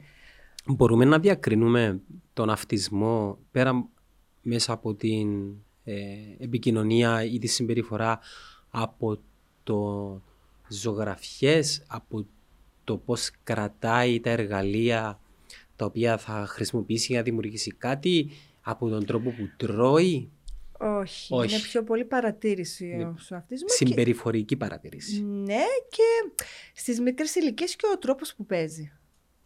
Παράδειγμα, Το μόνος του είχαμε πει. Ναι. Και όχι μόνο το μόνος του. Για παράδειγμα, του δώσεις τουβλάκια, δεν θα το εξελίξει. Μπορεί καν να μην του αρέσει να τα βάλει πάνω. Είναι λίγο πιο μονότονο το παιχνίδι του. Ευγενία μου, εμένα η ερώτηση μου είναι και προηγουμένως την είχα κάνει και την κάναμε skip. Ναι. Τι γίνεται σε περίπτωση που αργήσουμε να διαγνώσουμε τον αυτισμό; Ό,τι Πώς- χειρότερο. Θα σας πω γιατί. Τι, τι σημαίνει, σε ποια ηλικία αργήσαμε; Εξαρτάται το παιδί. Για παράδειγμα, πάλι επειδή είναι μεγάλο το φάσμα, αν έχεις ένα παιδί που δεν μιλάει και το φτάσεις στα 4 και δεν υπάρχει καμία θεραπεία ή το φτάσεις στα 3, Και 4, στα 7, 8, τι γίνεται εκεί; Τρέχει Θε- και δεν φτάνεις. Ναι, θέλει περισσότερη δουλειά. Θέλει πολλή δουλειά. Και εξαρτάται. Αν είναι light, αν είναι μορφή που είναι light, ίσως, ίσως και κάτι να γίνει. Η συγκέντρωση, για παράδειγμα. Θε, εννοείς άλλο θέμα. θέμα Όχι, ενώ συγκέντρωσης; θε- θέλω να σου πω ότι τα πλήστα, οι πλήστοι γονείς, μιλώντας μαζί τους, ένα από τα. ε, και θέλω να δω κατά πόσο αυτό είναι κομμάτι του αυτισμού. Είναι. Α, δεν είναι. Δεν Ε, είναι. κατάλαβα πώς το είπες, ότι δεν συγκεντρώνονται. Θα σου πω το χαρακ... Α, άλλο χαρακτηριστικό. Υπερφόρτωση παιχνιδιών παντού, το περιβάλλον είναι φοβερά busy στα σπίτια σας. Δεν ξέρω αν έχεις δει που λέω συνέχεια βάλτε λίγα παιχνίδια από πολύ μικρή ηλικία. Με το να έχεις τόσα πολλά γύρω σου, τι κάνεις το παιδί, αυθόρμητα χωρίς να το ξέρεις, του, του κάνεις έλλειψη συγκέντρωσης γιατί δεν συγκεντρώνεις αυτό το παιχνίδι και λέει αχ ας παίξω λίγο αυτό, ας παίξω μετά λίγο από αυτό, το αφήνει. Ενώ αν ξέρει ότι το έχει μόνο τα δύο-τρία, θα ξεκινήσει να παίζει με αυτό, μπορεί να συνδυάσει και το άλλο. ίσως και στις ε, στιλιστικές επιλογές. Τα Ναι, σε παπούτσια, όλα. για παράδειγμα. Ή το σακάκι. Οι Εφτά ζευγάρια παπούτσια. Είναι ωραίο παράδειγμα, είπες, που δεν ξέρει ποιο να βάλει. Και δεν τον νοιάζει. Ε, Ναι. Ούτε τον νοιάζει. Μετά δεν θέλει να βάλει κανένα. Εντάξει, νομίζω, Θα σου πει θέλω καινούργια. νομίζω παρατηρώντας τους συναδέλφους γονείς, τρέφουμε Ναι. τις πιθανόν ελλείψεις τις οποίες είχαμε σε νεαρή ηλικία από τις εικόνες που μας προ- προβλήθηκαν ότι είναι το ιδιαίτερο. ναι Επειδή συμφωνώ. θεωρώ ότι με τα καλά τους και τα κακά τους οι γονείς μας μας μεγάλωναν πολύ απλά και πραγματικά μας έδιναν σημασία. Αυτό που είπες. Ενώ μας τώρα αυτή η σημασία αγοράζεται μέσα από παιχνίδια, είναι παιχνίδι. δραστηριότητες και φαντάζομαι ηλεκτρονικά. Ναι, και αυτό που λέω συνέχεια στους γονείς είναι καλά, μα πώς να παίζω. Του έχω αγοράσει χίλια παιχνίδια και δεν ξέρει πώς να τα παίξει. Ε, μπορεί να θέλει να παίξει μαζί σου, ας πούμε. Ναι, και του λέω φέρε μου. Ναι, του λέω θέλει να παίξει μαζί σου. Πρέπει να το. Δεν ξέρω. Α, και το πρόβλημα θεωρώ της κουλτούρας μας τώρα, η νέα γενιά και οι νέοι γονείς, είναι ότι δεν ξέρουν να παίξουν με τα παιδιά τους. Ενώ είναι τόσο απλό. Ε, Δεν είναι- ξέρουν. Είναι Που- πολύ... Δεν ξέρω, πώς το, το λένε. χάσαμε. Όχι, δεν δεν το ξέρω. χάσαμε. Αφού εμεί παίζαμε. Δε- δεν είμαι κοινωνιολόγος, αλλά θα από την άποψή μου σαν παρέα που είμαστε Ναι. εδώ ότι οι απαιτήσεις και οι προσδοκίες οι οποίες έχουν δημιουργηθεί στη σύγχρονη κοινωνία είναι τόσο μεγάλες και τόσο ψηλές. Και ένας παράγοντας είναι η εικόνα που βλέπουμε στο διαδίκτυο του τι πρέπει και πού πρέπει να φτάσουμε και ποιοι πρέπει να είμαστε. Και ξεχνάμε όλα τα άλλα. Ναι, μας έχουν κάνει να κυνηγάμε το Άγιο Δισκοπότηρο και ξεχνάμε, Ναι. Βασικά ξεχνάμε να είμαστε, ξέρεις, να ρίξουμε λίγο ρυθμούς. Ναι, και για παράδειγμα, σαν γονιός, έχεις ένα βρεφάκι, βρε- παιδα- ένα παιδί 15 μηνών, 18 μηνών, και σε πολλά νέα ζευγάρια που τους δείχνω πώς να παίζουν, και δεν δεν θα κάνω ένα αστείο. Χαχαχα, Ω, ή να κάνει ότι. παί-». Δεν θα, τσα- δεν θα τσαλοκωθούν μέσα στο παιχνίδι. Ναι. Αφού αυτό θέλει το παιδί. Έχουμε δηλαδή, είναι αυτό που λέω ότι χάνουμε την Να παιδικότητά σου πω μας. ένα παράδειγμα. Αυτό που λέγαμε στην αρχή με την παιδικότητα. Να σου πω κάτι για να, και να μου πεις αν συμφωνείς. Όταν είναι ένα νεαρό ζευγάρι, εγκυμονή γυναίκα, και Πολύ, περιμένουν, ωραία, πολύ ωραία περίοδος. ναι, και περιμένουν το παιδί τους. Ναι. Ξέρεις πόσα στοιχίζουν οι αγορές όλων των παρελκόμενων; Τρελό. Ε, Και σε αυτό διαφωνώ. Ξέρεις, δημιουργήθηκε μια Ναι. νέα οικονομία τώρα. Κάρτα και πάει και βάζεις και λεφτά. Παγιά είχαμε τα φακελάκια του γάμου, τώρα έχω, το έχουμε αυτό. έχω Τώρα κάρτα. έχουμε κάρτα. Ναι, δηλαδή έχουμε χάσει και το, και το αυθεντικό δώρο το οποίο θα πάρεις σε κάποιο. Έχω κάρτα εκεί στο Ευγενία Kids and Ναι, ε, ναι, Stuff. ναι, ναι. Βάλε λεφτά μέσα. Ενώ ξέρεις ποιο θα ήταν το δώρο; Επιμόρφωση. Ναι. Σαν 2.500 ζευγάρι. ευρώ, 3.000 ευρώ, διαστημικές άμαξες, όλα τα παρελκόμενα τεχνολογία, Καμία σχέση. ασυρμάτι, αυτόματα πιπερά. Ωραία, ποιος, ποιος γονιός και ποιο νέο ζευγάρι έκανε επιμόρφωση να κάνει σεμινάριο και να διαβάσει; Εγώ είχα, είχα δύο γο- Κάποιοι πάνε. Κάποιοι πάνε. Εγώ είχα δύο γονείς. Θυμάσαι τα λαμάζ; Ποια ήταν αυτά; Τα μαθήματα τα βλέπαμε στις ταινίες. Τα άλλα. ναι, τα Τέλεια. μαθήματα που κάνανε οι, οι έγκυες ε, Ναι, ναι, οι έγκυες για να- μελλοντικές μητέρες Ναι. σε ταινίες των 90s. Τέλειο. Αυτό δεν- Αυτά δεν ξε- πρέπει να κάνουμε Στην Κύπρο τώρα. υπάρχει αυτό το πράγμα. Δεν ξέρω, αλλά εγώ το κάνω. Βλέπω κάποια events ε, κάπου εκεί. και Δεν πέρα. υπάρχει τόσο, αλλά είναι πολύ ωραία ιδέα ότι πρέπει να γίνονται. Άντε, για ιδέα, νέους να γονείς. κάνεις. Εγώ κάνω ατομικά, δηλαδή έκανα ατομικά, αλλά νομίζω είναι πολύ Σωστά ωραίο. το είπα. Λαμάς νομίζω ονομάζονται. Κάπως λεγόταν, τα θυμάμαι αυτά. Αλλά είναι ωραία ιδέα να κάνουμε σεμινάρια σε γονείς που θα γίνουν. Πολύ ωραίο για ζευγάρι, ειδικά. Τι να περιμένεις από την επικοινωνία, όχι μόνο σε συνδυασμό με ψυχολόγο. Και πώς αλλάζει. Σε συνδυασμό μια μεγάλη σειρά μπορείς να το κάνεις αυτό. Και ο καθένας στο τομέα του. Λαμάζ. Ναι. Ναι, να μαζί. ήταν. Έχει εδώ... Να ρωτήσω το ChatGPT. λοιπόν, α, τι είναι η μέθοδος Λαμάζ εμ, κατά την ε, αναμονή για, για γέννα. Και λέει εδώ, είναι μια μέθοδος η οποία δίνει έμφαση στον τοκετό Ναι, είναι ο τοκετός και και, και βασικά θέλει να το, να το, ε, να το, κατα- να το προσεγγίσει ως ένα φυσικό φαινόμενο και ουσιαστικά εντάξει, έχει να κάνει περισσότερο με, με τη βιολογική προσέγγιση. Ναι, εμείς ωραία το θέσαμε Ναι. να πάμε όμως και στα άλλα. Στην ψυχολογία, στην επικοινωνία. Ναι. Εγώ είχα δύο ζευγάρια που γονείς του εξωτερικού συνήθως είναι αυτοί που νομίζω το ψάχνουν λίγο περισσότερο, δεν ξέρω. Ίσως που μεγαλώνουν σε άλλες κουλτούρες. Και κάνανε, ήταν έγκυος και έκανε δύο ζευγάρια να, τι να περιμένουν, πώς, τι να. Μέχρι τα δύο, τι να περιμένουν, τα παιχνίδια, πώς να παίζουν, τα πάντα για την επικοινωνία και το λάτρεψα. Ξέρεις Αυτό είναι θειοδόρο. Αυτό είναι δώρο για ένα ζευγάρι. Όχι το υλικό, ούτε το αντικείμενο, το παιχνίδι, η κουβερτούλα, τα φαρμάκια. Όχι. Βιβλία, σεμινάρια για το ζευγάρι. Και έτσι δένεται και το ζευγάρι. τι, ίσως εδώ δημιουργείται ένα κενό στην αγορά επιχειρηματικά. Εκείνο που διακρίνω ευγενία μου είναι ότι με τα καλά μας και με τα κακά μας σαν νέοι γονείς Ναι. το ψάχνουμε. Λάθ, ε, ε, το ψάχνετε όμως, το ψάχνετε όλοι. Πού το ψάχνετε στα υλικά αγαθά; όχι, όχι. Ενώ, Ενώ αυτήν την... τώρα αρχίζει, τώρα αρχίζει. το αυτήν την νιώθω. επιμόρφωση, αυτήν την ανάγκη να μάθουμε, το ψάχνουμε. Τώρα το προσπαθούμε, επειδή και εμείς οι, Τώρα εμείς οι προέκυψε. επαγγελματίες προσπαθούμε να σας το δώσουμε. Γιατί εσύ, αν το ήξερες ότι υπάρχει μια ψυχολόγος που σε προετοιμάζει, μια λογοθεραπεύτρια που σε προετοιμάζει, σου λέει πώς να παίζεις, πώς να μιλάς, δεν θα το έκανες. Θα το κάναμε πιο γρήγορα, Ναι. επειδή συνήθως αργούμε, τουλάχιστον όταν είμαστε συνετοί γονείς, α- αργούμε να αντιληφθούμε τα λάθη μας. Ε, ναι, εντάξει, μαθαίνουμε όμως και από τα λάθη μας. Και, και συνήθως τα, τα λάθη μας έρχονται τα παιδιά μας σε μια μεγαλύτερη ηλικία να μας τα υπενθυμίσουν. Όταν αρχίσουν και έχουν Ναι. και άποψη. Μα εννοείται ότι δεν θα κάνουμε λάθη. να το- δε- δεν είμαστε τέλειοι, όλοι τέλειοι, να μάθουμε όλοι. δε- δεν υπάρχει το τέλειο, αλλά κάνουμε, προσπαθούμε να έχουμε τουλάχιστον τη θεωρία και πράξη. Να μην, ξεχνά, να μην ξεχάσουμε τη θεωρία. Για παράδειγμα, αυτό που είπες και εσύ, που διαβάζεις το βιβλίο και μετά δεν το, δεν το κάνεις πράξη. Όχι, ωραία. Το συνεχίζω από εδώ. Επόμενο βιβλίο. Δεν θα πω. Οκ, περί, τίνος, πολλά. προ- περί τίνος πρόκειται. Έχω Είναι μια διάφορα. αναβαθμισμένη έκδοση αυ- αυ- αυτού που Αυτό έχει είναι το ήδη. τέλειο, ξέρεις. Πού μπορεί να το βρει κάποιος; Παντού σε όλα τα βιβλιοπωλεία και Ελλάδα και Κύπρο και σε ηλεκτρονικά και στο δικό μου site, αλλά παντού. Η δική σου προσωπική επόμενη στοχή, πέραν της συγγραφής νέων βιβλίων; Συγγραφής, έχω ενημέρωση για σεμινάρια για γονείς, πάρα πολύ. για παιδιά ηλικιών; Μηδέν plus. Και Μηδέν πρι- plus. πριν για νέους γονείς. Και θέλω να αλλάξω και λίγο αυτό που είχα πει μ, με τι μπορώ να κάνω στην Κύπρο για να αλλάξουμε πώς βλέπει, πώς βλέπουμε τα παιδιά, που έχουν θέματα στην επικοινωνία. Αν δικαιούσου θα, θα κατεβαίνεις για, να, ε, για πολιτικό ποστό; Ναι, βέβαια. Επειδή, ξέρεις, τα λέμε από... Συμβουλευτικά.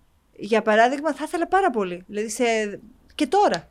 Μα είναι Γιατί ένα... η νέα, γεν- η νέα γενιά είναι που θα, βοηθού... που θα βοηθήσει. Το θέμα είναι ότι είναι ένα πολύ μεγάλο θέμα το οποίο πρέπει να, να αντιμετωπίσουμε ή να διαχειριστούμε και θεωρώ ότι οι λύσεις θα προέλθουν από ανθρώπους οι οποίοι ή είναι παθόντες ή κατέχουν ή γνωρίζουν ζουν. τι σι- Ναι, και το ζουν. Εγώ το ζω κάθε μέρα. Και το ζω κάθε μέρα. Όχι μόνο εγώ, είναι και άλλοι που θέλουν να βοηθήσουν. Πρέπει κάπως να αλλάξει. Και είχα σκεφτεί, ε, ακόμα επόμενος στόχος είναι πώς μπορούμε να πάμε στα νηπιαγωγεία, και από- γιατί από πολύ μικρή ηλικία είναι αυτό, να ξεκινήσουμε να μιλάμε για τη διαφορετικότητα. Και η διαφορετικότητα πλέον είναι και... Αλλά να το προτείνεις να πηγαίνει αυτό και στο σπίτι. Γιατί δεν, θε- δεν είναι μόνο η παιδεία στο σχολείο. Θέλουμε Γιατί και... δεν κάνεις ένα παραμυθάκι; Ε, το βρήκες. Να σου πω τι γίνεται. Εννοώ αυτό είναι τώρα το επόμενο μου. Ε, ξέρεις, να ξεκινήσεις σιγά σιγά. Επειδή όπως είχαμε πει και προηγουμένως, Είναι στην ο- Κύπρο ε, λίγο η αλλαγή ναι, μα. Ο στόχος είναι το παραμύθι και μετά το παρουσιάζεις και το, και το μιλά και μέσω του παραμυθιού πηγαίνει ο συγγραφέας στο νηπιαγωγείο και μετά αυτό πηγαίνει και στο Σπίτι. στο σπίτι. Ναι, και το διαβάζει ο γονιός Για- το παιδί. Ναι, για συζήτηση και critical thinking. Το παιδί το αναφέρει στο γονιό. Ναι, και γίνεται, ειδικά αυτά τα παιδιά που είναι, φαντάζομαι εσένα το παιδί σου 4-5, Καλά, μπαμπά δεν θα πιστέψεις και υπάρχουν μωρά που δεν μιλούν, που το ένα και το άλλο και όλο αυτό Ναι. και θέλω να το βοηθήσω και τα λοιπά. Είναι, είναι αυτό που είχα σκεφτεί, λέω θα κάνω αυτό το παραμύθι για να υπάρξει αλυσίδα μέσω παιδείας. Αν Ε, Και άλλος τρόπος είναι μέσα από τα τραγουδάκια. μέσα και από τραγούδια, ναι. Δηλαδή, θυμάμαι όταν ήταν μικρά τα παιδάκια μου, τότε έπαιζαν πολύ ζουζουνάκια, έτσι τα λένε. Ναι, ακόμα υπάρχει. Ναι, και, και, και κάθομαι και τα έβλεπα. Συγγνώμη, αλλά Ναι. για μένα σαν χλαμάρες. Επειδή Όλα τα... Ναι, δεν- ούτε- ήταν το πατροπατάδο, το ζώο, η αλεπού, ο κόκορα στο γουρουνάκι και πάει και παίρνει την τρο... Ναι, ναι, ναι. Και δεν έβγαζε κάποιο μήνυμα. Ωραία, πάρε τον ίδιο ήχο, ο οποίος φαντάζομαι είναι κατά κάποιον τρόπο catchy ναι και, και κάτω προσπάθησε πέρασε το μήνυμα σου. Ναι. Εγώ το Baby Shark το έμαθα από την κόρη μου. Ήρθε μια μέρα και μου έλεγε του του τουρου. κάπως- Ναι, Τι ναι, είναι αυτό ναι. ρε; Α, πα, πα, πα, πα. Ή όλοι, ναι. Καταλάβεις, άρα αν υπάρχει δυνατότητα να μεταφέρουμε κάποια μηνύματα μέσα από τη μουσική, το YouTube και κάποια κινούμενα σχέδια, βλέπε, ξέρω εγώ, πόση θράψη έκανε η Πέπα. Αυτό θα σου έλεγα. Η Πέπα πόσα κακά πρότυπα Ένας- προωθεί. Ένας, έχω, είχα στα, σκα- έχω στα σκαριά μια ιδέα. Το που για τη τεμπέλι δια- τον πατέρα. Το τεμπέλι, τον πατέρα, ναι. Πόσα κακά πρότυπα. Και πολλοί είναι και τώρα. Ναι, είναι πολύ μεγάλη η κουβέντα αυτό με την Πέπα. Ε, αλλά και αρέσει πάρα πολύ στα παιδιά. Πάρα πολύ. Ε, εγώ απορώ γιατί είναι ένα... Εντάξει, Θέλει- δεν έχει όμως και κάτι αξιόλογο. Ρε, δεν έχει κάθε. Δεν έχει. Εντάξει, και αυτό είναι. Δηλαδή και κάποιος που θα προσπαθήσει να κάνει κάτι διαφορετικό θα σε, μπορεί να σε φάνε. Ο αυτισμός Ναι. Κοίτα, υπάρχει τη, η διαφορετικότητα έχει, είναι μεγάλο κεφάλαιο. Έχουμε Ναι. την αποδοχή διαφορετικότητας φύλων. Αποδοχή διαφορετικότητας φυλών. Χρώματος. Πάρα πολλά. Για τον αυτισμό δεν έχει κάποιος να πει κάτι. Είναι πολύ ευαίσθητο. Και θεωρώ ότι μπορεί ο αυτισμός να ηγηθεί της, εμ, του κινήματος του να... Ναι. Είναι αυτό, και είναι αυτό το, Α, το, α, το α. κίνημα που θέλω να κάνω ότι ο αυτισμός δεν είναι κάτι, απλά δεν θέλει να αλληλεπιδράσει το παιδί. Εμείς πρέπει να τα αγκαλιάσουμε αυτά τα παιδιά. Θέλω να πω δεν είναι ταμπού με την κακή έννοια. Δεν είναι. Για παράδειγμα, το παιδί μου είναι ομοφιλόφιλο. Α, Α, ναι. Δεν είναι, δεν είναι σε αυτό το σημείο ταμπού. Ναι, αλλά μετά με το να μεγαλώνεις ένα παιδί με αυτισμό είναι πολύ δύσκολο μετά για το γονέα γιατί δεν έχει φίλους αυτό το παιδί. Είναι αυτό που σου λέω ότι πρέπει να ξεκινήσουμε από πολύ μικρή ηλικία.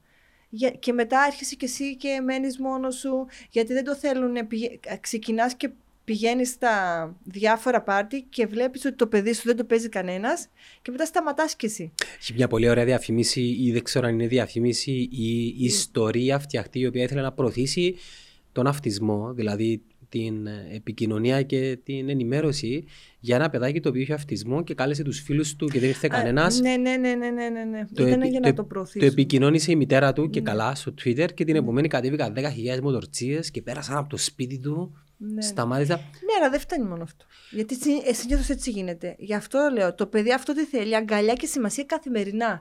Γιατί εγώ αυτό που βλέπω από αυτά τα παιδιά, μόνα τους είναι. Δεν έχουν την αποδοχή. Αποδοχή είχε εκείνη τη στιγμή που για μένα ήταν συγκλονιστική και εγώ ε, συγκινήθηκα που εκείνο το παιδάκι που είχε έρθει θελοντικά το έφερε η μητέρα του στο γραφείο έπιασε το παιδί με, που είναι στο φάσμα αυτής από το χέρι και εκείνη τη στιγμή το παιδί εκείνο που δεν αλληλεπιδρούσε το κοίταξε. Ενώ υπήρχε μια αλληλεπίδραση. Επειδή ουσιαστικά τι έκανε άθελα του το παιδί, επειδή εμένα είδε που το προσέγγισα, πήρα μία μπάλα επειδή του άρεσαν οι μπάλες, έκανε το ίδιο το άλλο παιδί. Έκανε ό,τι έκανα, πήγε δίπλα του, του έπιασε το χέρι και κατευθείαν το άλλο παιδί με το, στο φάσμα το κοίταξε. Ουσιαστικά το αποδέχτηκε εκείνη την ώρα, το αγκάλιασε, του έδωσε κάτι, άσχετα μετά έφυγε. Φαντάσου αυτή την αποδοχή που είχε το παιδί, να την είχε και καθημερινά από τον υπηαγωγείο. Είναι πολύ δύσκολο αυτό που τώρα που σου λέω να το δεις στην πράξη, γιατί ουσιαστικά τα παιδιά που είναι στο φάσμα δεν, δεν έχουν τη δεξιότητα να αλληλεπιδράσουν και δεν τους νοιάζει με τους γύρω τους. Φαντάσου τον υπηαγωγείο να ασχολείται μόνο με τα παιχνίδια, με, να κοιτάζει στο, οπουδήποτε στο περιβάλλον και να μην ασχολείται με τους γύρω του. Αλλά να, να υπάρχουν παιδιά που να ξεκινούν να ασχολούνται μαζί του. Πάμε ανάποδα. Πάμε ανάποδα. Δηλαδή και τόσο καιρό λέμε πρέπει να κάνουμε θεραπείες για τα παιδιά να αποδεχτούν εμάς. Να τα βάλουμε στο δικό μας κόσμο. Εμείς τι κάνουμε για να τα βάλουμε στον κόσμο μας; Ε, και τώρα πάμε ε, πίσω ναι. στους γονείς. Πόσο ενήμεροι είναι οι γονείς; Δεν είναι, γι' αυτό δεν φταίτε εσείς. Αυτό προσπαθούμε. Δηλαδή πρέπει να υπάρχει ενημέρωση ότι γι' αυτό πρέπει να υπάρχει ένα κίνημα, κάπως και σαν εθελοντισμός τα παιδιά που έχουν, θα πω, που δεν λέω για το οτιδήποτε, που έχουν παιδιά που μιλούν, να, πά, να πάνε να κάνουν ένα play dates με ένα παιδάκι που δεν μιλάει, να γίνουν φίλοι. Είναι πολύ δύσκολο, το καταλαβαίνω. Αλλά τουλάχιστον και από τα νηπιαγωγεία μπορεί να γίνει αυτό. Αν γνωρίζεις ότι στο σύνολο, γιατί έτσι έγινε το, ο εθελοντισμός στην περίπτωση που η μητέρα γνώριζε ότι υπάρχει ένα παιδί με, που είναι στο αυτισμό, στην τάξη και λέει κάνει θεραπεία σε αυτό το παιδί. Να πάω να πηγαίνω μαζί του την κόρη μου να το βοηθάει. Wow. Wow, το 2023 στην Κύπρο. Και ήταν από, τη, από, τη, από τις πιο ωραίες στιγμές στη δουλειά μου. Και ακόμα είναι γιατί ακόμα έρχεται και αυτό το παιδί ε, δεν είναι Θεοδόρο για το παιδί με τον αυτισμό, είναι και Θεοδόρο για όλη την οικογένεια. Γιατί αυτή, αυτό το παιδάκι πηγαίνει και μιλάει και έχει οριμάσει τόσο πολύ και τη βλέπεις να βοηθάει όλο τον κόσμο. Ή μπορεί σαν παρατηρητής να εθαρρύνει τα άλλα τα παιδιά. Ναι, νομίζω εθαρρύνει, ναι. Ε, νομίζω μόνο καλό έχει κάνει σε αυτή την οικογένεια. Ο εθελοντισμός. Για παράδειγμα, τώρα λέω. Και εξαρτάται και πώς, γιατί να κάνεις εθελοντισμό ή να βοηθάς αυτά τα παιδιά, αλλά και κατά πόσο δίνεις προσπάθεια. Για παράδειγμα, εσύ μπορεί να ξέρεις ότι υπάρχει ένα παιδί στην τάξη με τις χίλιες δυο δυσκολίες. Ε, μην το καλέσεις μια φορά, να το καλέσεις, να το βάλεις λίγο ρουτίνα, να του δώσεις ευκαιρία, να εξηγήσεις στο παιδί σου πώς να παίζει. Τουλάχιστον κάνε το για το παιδί σου. Ναι, αυτό λέω. Αν δεν θες να το κάνεις για το... Δεν το κάνεις, αυτό αφού είναι θείο δώρο για το παιδί σου. Ή να το πας κάπου αλλού, σε μια θεραπεία που κάνει, αν δεν θες να το φέρεις σπίτι σου. Αυτό που έκανε και η μητέρα, που το έφερε γιατί με το να βλέπει το παιδί εμένα τον ειδικό πόσο χειριζόμουν, αμέσως με μιμήθηκε. Επειδή ξέρεις τι γίνεται, το έχω παρατηρήσει καμιά φορά όταν πάμε σε ένα δημόσιο χώρο ναι. και προσεγγίσει τα παιδάκια μας ένα παιδάκι το οποίο πιθανόν να έχει μια σπάνια πάθηση ή να, είναι, ναι, να έχει κά, ε, ένα, ένα βαθμό αυτισμού. Ναι, το... Ο τρόπος ναι. που θα το παρατηρήσουν τα άλλα παιδάκια, νομίζω είναι αυτός που θα καταλάβεις κατά πόσο αυτό το παιδάκι αντιλαμβάνεται τι βλέπει. Μπράβο, και τέλειο παράδειγμα. Και, και βλέπεις εκείνο ναι. το. Τι είναι αυτό; Και πας εσύ και λες, μην το κοιτάς. Είναι, είναι αμαρτία. Καταλαβέ. να σου πω κάτι. Ε, ε, να... Όχι, έτσι γίνεται. Αυτό σου λέω. Δεν γίνεται. Δεν ναι, εννοώ. Εάν η προσέγγιση ήταν φυσικότατη, παπά, κοιτά. Έχω τύχει σε, ε, το κλασικό παράδειγμα σε πτήση Λευκο, ε, Λάρνακας Αθήνας με παιδί με αυτισμό που όλοι λέγανε μα δεν το μπορούμε να το ακούμε και έχω τύχει και στην Αμερική σε παιδί, με παιδί με, με την ίδια περίπτωση που είχε γίνει έξαλλο με, είχε tantrum και όλοι ήμασταν οκ να το βοηθήσουμε να... Ε, οι δικοί μας λέγανε μα τι γίνεται πότε θα ηρεμήσει; Επειδή δεν, δεν φταίμε και εμείς από τη Δεν μία, ξέρω. γιατί δεν υπάρχει ενημέρωση. Ναι, δεν ξέρουμε. Δεν υπάρχει ενημέρωση και αυτό ξεκινάει από πολύ μικρή ηλικία. Αλλά τώρα εντάξει, πο- πολλοί συγγραφείς προσπαθούν να γράψουν βιβλία για τη διαφορετικότητα, αλλά το θέμα δεν είναι μόνο να τα γράφουμε, να τα βγάζουμε προς τα έξω. Ε, γι' Στα αυτό σχολεία, και... στα νηπιαγωγεία, διαλέξεις, ομιλίες. Μα να σου πω κάτι, Ευγενία μου, δεν είναι τυχαίο το, η επιτυχία του, του λογαριασμού σου στο διαδίκτυο; Σημαίνει ότι υπάρχει ζήτηση. Υπάρχει φοβερή ζήτηση, μα το βλέπω καθημερινά. Τι μήνυμα να σου στέλνω; Τι μήνυμα; Συνήθεις ερωτήσεις, οι οποίε. Πώς να παίζουν με τα παιδιά τους; Ε, τι τους λες τώρα, ρε; Τι είναι πώς να παίζεις με τα παιδιά Ναι, σου; ε, γιατί δεν μιλάει το παιδί μου. Ε, αυτή είναι, αυτές οι δύο είναι οι πιο συνήθες. Ε, και πάρα πολλά συμπεριφορικά. Πολλή ψυχολογία. Ν- Πολλά, για πολλά. Για τα παραμύθια. Γι' αυτό βλέπω ότι υπάρχει. Πολλοί γονείς θέλουν να βοηθήσουν για τη διαφορετικότητα. Για τη διαφορετικότητα, παραμύθια, την αγοράζουν, βιβλία.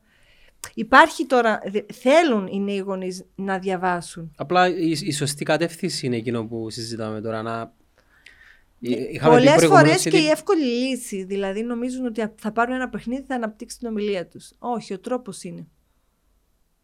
Η θεωρία και μετά έρχεται η πράξη. Ναι, γιατί μου λένε, τι. μ, Να πάρω κάρτες για να βοηθήσω την ομιλία σε 15 μηνών τώρα. Όχι κάρτες. Πρέπει να ξέρεις τον τρόπο. Πρέπει να ξέρεις τι δεν έχει το παιδί σου για να το δουλέψεις; Ενώ πρέπει να ξέρεις τη θεωρία. Μπορεί να μην έχεις κανένα υλικό. Γιατί να έχεις υλικά, ενώ από τη φύση, ενώ γιατί να έχεις τόσα παιχνίδια; Όλα πολύ απλά είναι. με τους δύο γονείς να λείπουν από το σπίτι για να μπορέσουν να τα βγάλουν εις πέρας, θεωρώ ότι η μεγάλη ευθύνη πλέον έχει το κράτος. Ναι, και πάλι εκεί είναι. Στις Δηλαδή- σκανδιναβικές χώρες δεν υπάρχει αυτό. Οι- Τι εννοείς, το κράτος... Δουλεύουν και λιγότερο. Μα εκεί υπάρχουν οι δομές ρε, ενώ Υπάρχουν οι όλο, το, δομές. όλο το σύστημα με τα καλά του και τα κακά του. Πάρα πολύ. Και σε Ελλάδα που επειδή δεν έχουν οικονομικά, κάνουν τρεις δουλειές οι γονείς, τα παιδιά μεγαλώνουν μόνα τους. Ή μακριά από την οικογένεια. Ναι, μεγάλο θέμα. Εδώ. Κοίτα, εξαρτάται από το γονιό, να σου πω την αλήθεια. Δηλαδή, αν και οι δύο γονείς λείπουν από το σπίτι, κάπως πρέπει να το δουν και οι δύο πώς να περνάνε ποιοτικό χρόνο. Αυτό που είπα, έστω μισή ώρα. Έχουν μισή ώρα, ας κάτσουν μαζί τους να παίξουν. Λίγο πριν κοιμηθούν, ίσως είναι η ώρα που σβήνουν τα ηλεκτρονικά όλα. Πάμε... Ε, ναι, να παίξουν έτσι λίγο ποιοτικά, να συζητήσουν, να μιλήσουν. Εντάξει, για να είμαι ειλικρινής, ε, εγώ σε όλες τις κουβέντες σου βάζω στο Και το μυαλό δικά μου σου. το παράδειγμα μεγαλύτερων ηλικίων, ενώ ουσιαστικά πρέπει να... Ω, και μεγαλύτερον. Γιατί, δεν έχει σημασία. Μισή ώρα με το. Ε, πάμε σε επικοινωνία πλέον. Ναι, σε επικοινωνία. Φοβερό. Φοβερή κριτική μ, σκέψη μετά από μεγαλών 7 plus. Ή για παράδειγμα να του διαβάσεις να πάρεις αυτά τα νέα βιβλία που υπάρχουν τώρα για μεγαλύτερες ηλικίες 7 plus και να λέτε δεν ξέρω τι είναι για τον πλανήτη, για τα ε, διάστημα και να σου κάνει μια κριτική άποψη ή σύμφωνα με θέματα που του αρέσουν. Με ποια η άποψή σου. Έτσι αναπτύσσεις πολύ την κριτική σκέψη και θα, θα δεις πώς θα αναπτύχθει, αναπτυχθεί και στην ενήλικη ζωή. Γιατί αν δεν έχει συνηθίσει να μιλάει μαζί σου, θα μιλάει στους άλλους, θα χάνεται και το δέσιμο. Ναι. Τώρα αυτό που σου λένε πολύ απλό, 10 λεπτά, 20 λεπτά. Ε, δεν είναι κάτι, απλά δεν το κάνουμε. Δεν θα το κάνεις κάθε μέρα. Αλλά είναι πολύ σημαντικό. Για παράδειγμα, πώς μπορεί να ξεκινήσεις. Εγώ είχα πολύ άσχημη μέρα στη δουλειά, μου έφυγε αυτός ο υπάλληλος. Ε, πρέπει λίγο να τον κάνεις να νιώσει και εσένα. Και μετά θα σου πει, ναι μπαμπά, και εμένα σήμερα τσακώθηκα με το φίλο μου, αυτά. Έτσι θα, θα σου μιλήσει, γιατί άμα του πεις πες μου τι έκανες, μπορεί να μην σου πει. Ε, πολλά γενικό. Πολύ γενικό. Πώς ήταν η μέρα σου; Πώς, είναι το κλασικό Τι που λέμε. σημαίνει πως ήταν η μέρα μου; Καλά, καλά, καλά. καλά. Ενώ αν του πεις εσύ ένα θέμα που έχει στη δουλειά, να του πεις Καλά, πήρα βραβείο σήμερα, ή να του πεις το βίντεο μου είχε τόσα views σου. Α, νιώθω πολύ χαρά και τέτοια. Κα- Εντάξει, δεν- δεν του τα λέω αυτά. Ε, ή Κάτι θετικό. ή Είχα πολύ ωραία σχόλια, για παράδειγμα. Ναι, ναι. Ε, Εκείνο που, εκείνο που, εντάξει, είναι και θέμα λίγο φιλοσοφίας. Ε. Φέρνουμε τη δουλειά στον κόσμο των παιδιών μας. Ε, επειδή Είναι ένα συνέστημα που τους μεταφέρεις. δεν κάνουν όλοι αυτό που αγαπάνε. Ε, ναι, μην, σωστό. μην το ξεχνάς. ναι, είναι σωστό. Σήμερα τελείωσα τον balance sheet το οποίο μου έπρεπε να παραδώσω. Έκλεισα τα βιβλία του πελάτη. Γιατί εσένα πώς ήταν. ε; Ε, Καταλάβες. ναι, ναι, δεν θα το πεις έτσι. Ναι. Ενώ μ, έγινε κάτι τώρα, ξέρω. Ε, ε, το συνέστημα πιο πολύ να τους πεις. Ναι. Εντάξει, στο κάτω-κάτω οι ερωτήσεις μπορεί να είναι και πολύ συγκεκριμένες. Για παράδειγμα, αν γνωρίζεις το παιδί σου με τι, με τι Ε, ασχολείται, ξέρεις και τι Είδες, θα ρωτήσεις. Ξέρεις και τι να ρωτήσεις. Ναι, πώς πήγε το διάγωνισμα ιστορίας; Θα πάρουμε καλό βαθμό Ναι, ή μπράβο. την επόμενη φορά. Ναι, ε, μην είσαι ας πούμε, ε, κάτσε λίγο να διαβάσεις μαζί του ή αυτό που λέω και με τους, ότι και οι δύο είναι το ίδιο, και η μαμά και ο μπαμπάς. Δηλαδή τη μία να διαβάσει ο μπαμπάς, στα λέω, και την άλλη μαμά, να του διαβάσει, να του κάνει, να σε βοηθήσει στο Εντάξει, συνήθως διαβασμό. γίνεται διαμερισμός ε, μαθημάτων. Α, ναι, Ο ένας α. έχει την κλίση εκεί, ο άλλος έχει την κλίση εδώ. Α, ναι, και άλλο και αυτό γίνεται. Λίγο παππούς, γιαγιά μπορούν να δώσουν Ναι. χρόνο.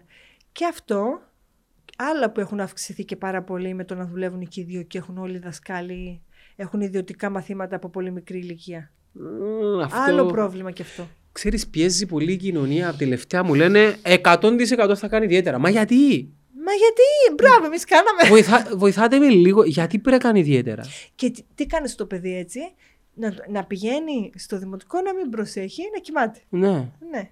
Άρα, εμείς τα κάνουμε τα παιδιά μας έτσι. Και ξέρεις, με, το, να, το να κοντεύεις να δώσεις προεισαγωγικές ή το να έχεις να καθίσεις σημαντικά A-level, να το καταλάβω ότι μια έξτρα μικρή βοήθεια, να το καταλάβω, αλλά αυτό που γίνεται από το δημοτικό και μετά πάμε σ- στις πρώτες τάξεις του γυμνασίου, όπου γεμίζουμε το παιδί, όχι με δραστηριότητες, με ιδιαίτερα, Με ιδιαίτερα και μετά, ναι. Α, ίσως να δικούμε και το σύστημα με αυτόν τον τρόπο. και το σύστημα που, το, α- το σύστημα που είπαμε και στη Σκανδιναβία δεν έχει καμία σχέση. Μετά υπερφ- τα παιδιά κουράζονται τόσο πολύ με τις ώρες μαθημάτων και δεν έχουν ουσιαστικά χρόνο να διαβάσουν. Δεν έχω χρόνο να είναι παιδιά. ρε. Ναι, ούτε παιδιά, ούτε να παίξουν. Αυτό που λέγαμε, δεν υπάρχει ισορροπία. Άρα, όταν 8 με 8 τριγυρνάς, μια στο σχολείο, μια στα ιδιαίτερα, πότε θα παίξουν; Μα κουράζεσαι και σωματικά. Ναι. Α, Και χάλια. Σάββατα. Και Σάββατα, τα φ- Το υπερφορτώνουν. πρωί, Και μετά βλέπεις, τα κα- αγώνες. βλέπεις, και, βλέπεις και κάποια πολύ διαφορετικά παραδείγματα. Έχουν αυξηθεί και τα ποσοστά μ, αριστούχων. Ε, Γιατί το- τόσο πολύ με το... Κυνηγάμε, κυνηγάμε την... ε, Ναι, έχουν αυξηθεί. Επιβράβευση. Ναι. σε, για τι ηλικίες μιλάμε τώρα; Μιλάμε τώρα για ηλικίες εφήβους. Σε εφηβική ηλικία έχουν αυξηθεί τα ποσοστά αριστούχων. Γιατί. Με εκνευρίζει πολύ αυτό. το ναι, πράγμα. και τα παιδιά όμως αυτά δεν είναι παιδιά. Ε, μετά βγαίνουν άλλα. Δηλαδή, Να σου πω κάτι. ναι, έχουν- έχει χαθεί η παιδικότητά τους και είναι. Ε, και η επιβράβευση, η έντονη επιβράβευση, πραγματικά θεωρώ ότι δεν, δεν παρέχει κανένα εχέγγυο για το μέλλον επειδή είναι συγκάλυψη Ναι. της πραγματικότητας. Η ζωή δεν σε επιβραβεύει. Ε, Δεν δεν σταματάει ποτέ. Είναι, είναι μαραθώνιος. Ναι. Άρα με το να μάθω εγώ το παιδί μου να το επιβραβεύω, άποψη μου θεωρώ, σημαίνει το βάζω σε έναν τρόπο σκέψης ότι οτιδήποτε κάνω θέλω επιβράβευση. Ναι, αυτό που λέμε από πολύ μικρή ηλικία. Ναι, ε, ή από πολύ μικρή ηλικία που τα επιβραβεύεις με φαγητά ή θα πάμε στο πάρκο, έλα, κάνε αυτό για να πάμε στο πάρκο ή κάνε αυτό για. Εντάξει, το ροδόκισα και εγώ Αχ, ναι, όλοι το έχουμε κάνει. ναι. Ενώ ό,τι χειρότερο. Και είναι και. Δεν είναι κακό. Προσπαθούν. πιστεύω. Απλά να μην γίνεται. Θέλει φυσική επιβράβευση. Κοίτα. Είναι, δηλαδή, φυσική, ανάλογα αυτό που θέλει να κάνει το παιδί, είναι αυτό να είναι η επιβράβευσή του. Όχι άλλο. Όχι άλλους είδους επιβράβευση. Έτσι μαθαίνει το μυαλό. Και σίγουρα έχει τιμωρία, φαντάζομαι. Ε, εννοείται πως όχι. Έχει τιμωρία. όχι. Πότε πας ξανά Αμερική, Το Νοέμβρη. Α, τον Νοέμβριο. Είναι συνήθως που γίνονται τα συνέδρια και υπάρχουν και πολλά σεμινάρια εκείνη την περίοδο. Πόσο καιρό κάτσε την τελευταία φορά; Έκατσα περίπου ένα μήνα Όταν μιλήσαμε τότε είχες... ναι, ναι, είχες... ναι, είχα φύγει. Πώς, πώς τη βρήκες μετά το COVID, ή είχες πάει και πριν; Τρομερά ακριβή. Πάω κάθε χρόνο σχεδόν. Είχα, Ναι. είχα να πάω δύο χρόνια Ε, τώρα. δύο χρόνια, ναι. Ναι, Μόλις πάμε. αλλά θα σου πω, για τη δουλειά μου είναι καταπληκτική εμπειρία. Ο- Κάθε φορά που πάω, γιατί υπάρχει αυτό το... Είμαστε όλοι το ίδιο, α, άλλο και αυτό θέμα. Σε αντιμετωπίζουν όλοι ότι είμαστε το ίδιο. Δεν υπάρχει μ, υπεροψία ότι είσαι κάποιος, ότι δεν σου μιλάω, να σου κάνω ανταγωνισμό. Επειδή εξυπηρετούν έναν ανώτερο σκοπό. Ναι, εξυπηρετούμε έναν ανώτερο σκοπό τα παιδιά και να μάθουμε και να γίνουμε, να γίνουμε καλύτεροι. Σε Ελλάδα και Κύπρο δεν το βιώνω. Δε- Εγώ δεν μιλάω καν με συναδέλφους εδώ. Δεν υπάρχει αυτή η ευγενή άμυλα, τίποτα. Εγώ ήθελα να μιλήσω λίγο στο σύλλογό μας για να υπάρχουν ε, τιμές το ίδιο σε όλους. Δεν, ούτε καν ενδιαφέρθηκαν. Είχα στείλει mail, ούτε καν ενδιαφέρθηκαν. Ή μ, πήρα τηλέφωνο για το γραμματέα. Δεν υπάρχει. Θε- ευγενής άμυλα, να υπάρχει μια αγκαλιά για όλους, να μην σχολιάζουν, να μην κατηγορούν, να στέλνουν τώρα που μεγαλώνει η δουλειά μας ότι α, στον αυτισμό είναι 10 άτομα που κάνουν αυτές τις θεραπείες, να τα πηγαίνουν, στον τραυλισμό είναι αυτοί. Δεν υπάρχει αυτό. Όλοι είναι για όλα και ο καθένας στους γνωστούς του. Αφάει ένας στο μάτι του άλλου, ρε παιδί. Ναι, γι' αυτό δεν ασχολούμαι. Δεν ασχολούμαι. Αυτό ισχύει όχι μόνο για το δικό σου επάγγελμα. Όχι, αυτό λέω που είχε παραπίδες η Κύπρος, για όλα. Ωστόσο, θεωρώ ότι θα εκπλαγείς όταν εσύ κάνεις το πρώτο βήμα και κάνεις πράγματα τα οποία θα σου αφήσουν ανάπτους. Για παράδειγμα, να κάνεις λέμε τώρα μια σειρά βίντεο και να καλείς ε, συναδέλφους. Αυτό έχω σκοπό να κάνω. Να τους προωθείς. Εκεί Ναι. θα σπάσεις, θεωρώ, το ταμπού του «Α, μα να μου κλέψει πελατές». Δεν με νοιάζει, Όχι. ρε φίλε. Μα δεν είναι Δεν είναι πελάτη, αυτό το είναι και θέμα. ενημέρωση. Ναι, καταλαβες. Ναι, ναι. Ε, Είναι λίγο, οριμάζει λίγο αυτό το πλαίσιο. Ωστόσο θέλει πολλή δουλειά. Ε, θέλει πολλή δουλειά. Ξέρεις, ο ανταγωνισμός στην Κύπρο δεν είναι... μ, Δεν θα πω υγιές, δεν θέλω να τον ε, κατακεραυνώσω τελείως, αλλά υπάρχει, ξέρεις, λίγο το... η κλεφτή ματιά και είναι οι προθέσεις σου τώρα. Είναι αγνές. Είναι ναι, αγνές. σωστό. ναι, ή όπως πολλές φορές πήγα σε όλους τους πελάτες μου, σχεδόν σε όλα τα νηπιαγωγεία που πηγαίνουν σε σχολεία, έστειλαν το βιβλίο μου. Ελάχιστες περιπτώσεις μου στείλανε πίσω ευχαριστώ. Δεν, εγώ δεν ήθελα να κερδίσω κάτι από αυτούς, απλά ενημέρωση γιατί και οι εκπαιδευτικοί πρέπει να ξέρουν το, τι λέω στο βιβλίο και πώς να βοηθούν τα ίδια τα παιδιά τους. Ναι. Έστειλαν το βιβλίο προσωπικά με υπογραφή με... και πολύ λίγοι μου έλεγαν πίσω ευχαριστούμε να... ή να με πάρουν τηλέφωνο ευχαριστούμε. Κοίτα, εσύ συνέχισε να δημιουργείς περιεχόμενο στο διαδίκτυο, Ναι, εκεί που είναι η απόλυτη δημοκρατία, Α, ναι. Και ξέρεις, ε, άμα έχουμε την ευγενία και μετά προκύψει μια άλλη ευγενία σε πέντε χρόνια από μια νεαρή κοπελίτσα η οποία σε βλέπει και Ήδη έχει Ε, ξεκινήσει αυτό. ναι, έπιασε λίγο το mentality Ναι. σου και αυτή η κοπέλα δημιουργήσει κάποια άλλη ευγενία, ε, τότε αναπόφευκτα θα δημιουργηθεί αυτό το περιβάλλον στο οποίο ε, αναφερόμαστε τώρα. Ναι, ναι. Όχι, έχει ήδη δημιουργηθεί. Γι' αυτό είχα πει, τότε που είχα ξεκινήσει μου πρώτη και μετά σιγά σιγά δημιουργήθηκε και μου αρέσει που αυξήθηκε. Ώστε και υπάρχει και μεγαλύτερη ενημέρωση τώρα. Ε, μια τελευταία ερώτηση. Ναι. Μύθος ή πραγματικότητα ότι τα παιδιά με αυτισμό έχουν και ιδιαίτερες δεξιότητες και ικανότητες; Και σε παραπέμπω πάλι στο έργο το The Rain Man, όπου ο Ναι, Ντάστι Χόφμαν ναι. θυμόταν όλον τον κατάλογο από Ναι, έξω. Εντάξει, υπάρχουν αυτά. Αλλά αυτά μπορεί να είναι και σε παιδιά που δεν έχουν αυτισμό. Μην τα. Ναι. Μην τα. Δεν είμαστε. Κάθε παιδί είναι διαφορετικό. Όπω εκτός με τα παιδιά με αυτισμό, έχουν αυξηθεί και τα παιδιά με πολύ ψηλό IQ. Να πούμε και αυτό. Που και αυτό μπορεί να έχει θέματα και να χρειάζεται ιδιαίτερη μεταχείριση. Όταν κάποιο είναι, έχει πολύ ψηλό ποσοστό IQ. Γιατί τα βλέπει τελείως διαφορετικά. Άρα και εκεί, αν είσαι γονέας, πρέπει και εκεί να το χειριστείς σωστά. ναι. Ε, Και, και εδώ υπάρχει έλλειψη στο πώ.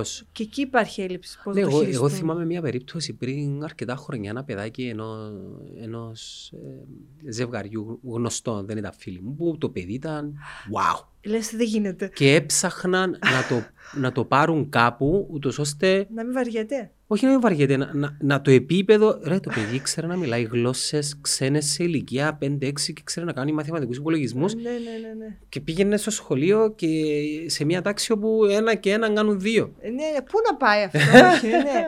όχι, ναι. Αυτό, στο αυτό είναι καλοί οι Αμερικάνοι που πηδούν τις τάξεις. Το ξέρεις αυτό το σύστημα. Όχι. Στην Αμερική το έχουν και σε, δεν ξέρω, και σε άλλες χώρες, νομίζω και στα Ηνωμένα Αραβικά Εμμυράτα, μπορεί και εκεί επειδή είναι... έχουν- Ε, στην Αμερική σίγουρα που και υπάρχει και μεγάλο θέμα γιατί να πας ένα 9χρονο στο πανεπιστήμιο. που Μπορεί να πάνε και πανεπιστήμια. Σίγουρα το έχεις ακούσει. Ναι, ναι. Εννιάχρονο, Δε- δεν, δεκατρι- είναι, δεν είναι ακραίο παράδειγμα όμως αυτό. Είναι ακραίο παράδειγμα, αλλά πρέπει λίγο να τον μπαλασάρεις πάλι. Δηλαδή, Ε, δεν θα το... πα- Εξαρτάται πάντα το παιδί. Ναι. Δηλαδή να έχει και τους φίλους του, να έχει όμως και να έχει ενδιαφέρον στο σχολείο που πάει. Ε, κοίτα, όπως έχεις το αθλητικό σχολείο, Ε, Ναι. που εκεί στέλνεις τα παιδιά τα οποία έχουν κλείσει ή τέλος πάντων κάνουν προαθλητισμό, μπορείς να δημιουργήσεις, ξέρω εγώ. Υπάρχουν 9 χρόνια που πάνε ας πούμε, φου- που φοιτούν στο πανεπιστήμιο. Ναι, υπάρχουν, αλλά τώρα εκεί τώρα υπάρχει άλλο, άλλο background από πίσω. Πώς το βιώνεις, πώς το ισορροπείς ψυχολογικά. Αλλά όταν είσαι ένας γονιός και υπάρχουν και πολλές ταινίες με αυτές τις περιπτώσεις, όταν το αφήνεις το παιδί άλλο το σχολείο, να είναι στο επίπεδό του, για παράδειγμα, μπορεί να είναι και πανεπιστήμιο, αλλά να το αφήνεις με τους φίλους του να παίξει, να κάνει τα σπορ του. Αν το αφήσεις μόνο στη μάθηση, πάλι δεν υπάρχει σωστή ισορροπία. Δεν υπάρχει κατάλληλη ισορροπία. Και σίγουρα βοηθούν και οι ειδικοί για αυτά. Μάλιστα. Ευγενία μου, χάρηκα πολύ που τα είπαμε. Πολλά είπαμε, ναι. Ε, ευελπιστώ να τα να πούμε ξανά.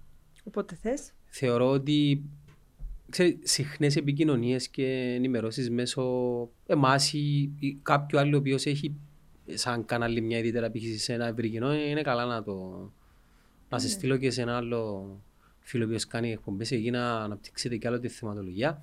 Ναι, σίγουρα. Επειδή υπάρχουν και πολλοί γονείς οι οποίοι ξέρεις, αγνοούν την ύπαρξη αυτών των θεμάτων. Παντελώς. Ναι, μα δεν φταίμε, δεν φταίμε εμείς. Ενώ... Ξέρεις, δεν είναι- υπάρχει είναι- ενημέρωση. είναι- όχι μόνο η ενημέρωση, είναι και λίγο η. Πώς να το πω τώρα. Η κοινωνική μορφώση. Αυτό. Το να αντιληφθώ ότι υπάρχει ήδη αυτή η συζήτηση. Όχι μόνο να, να το ξέρω Ναι, και ναι. να περιμένω να το ανακαλύψω. Έχει, κο- έχει κόσμο ο οποίος πιθανόν να είναι παντελώς εκτός αυτού, τη- αυτού του, του αφηγήματος. Ε, και Πολύ. επειδή Ναι. περνάνε οι πλαίσιοι των χρόνων μέσα στα ε, μέσα κοινωνικής δικτύωσης, να πετύχουν κάπου την Ευγενία Στεφανάκη. ε, πε- πες μας γρήγορα πού μπορεί να σε βρει κάποιος. Instagram, all for, all, All for speech, All κάτω for παύλα, speech. Ευγενία Στεφανάκη. Και υπάρχει ένας σύνδεσμος εκεί, το Linktree που εκεί είναι όλα σου τα όλα μου τελευταία. τα, ναι. Στις νέες συνεντεύξεις είναι λίγο ανενεργό, θα βάλεις αυτή. Θα που- βάλω αυτή τώρα. Θα βάλω αυτή. Έγινε, να είσαι καλά, ευχαριστώ πολύ. Κι εγώ.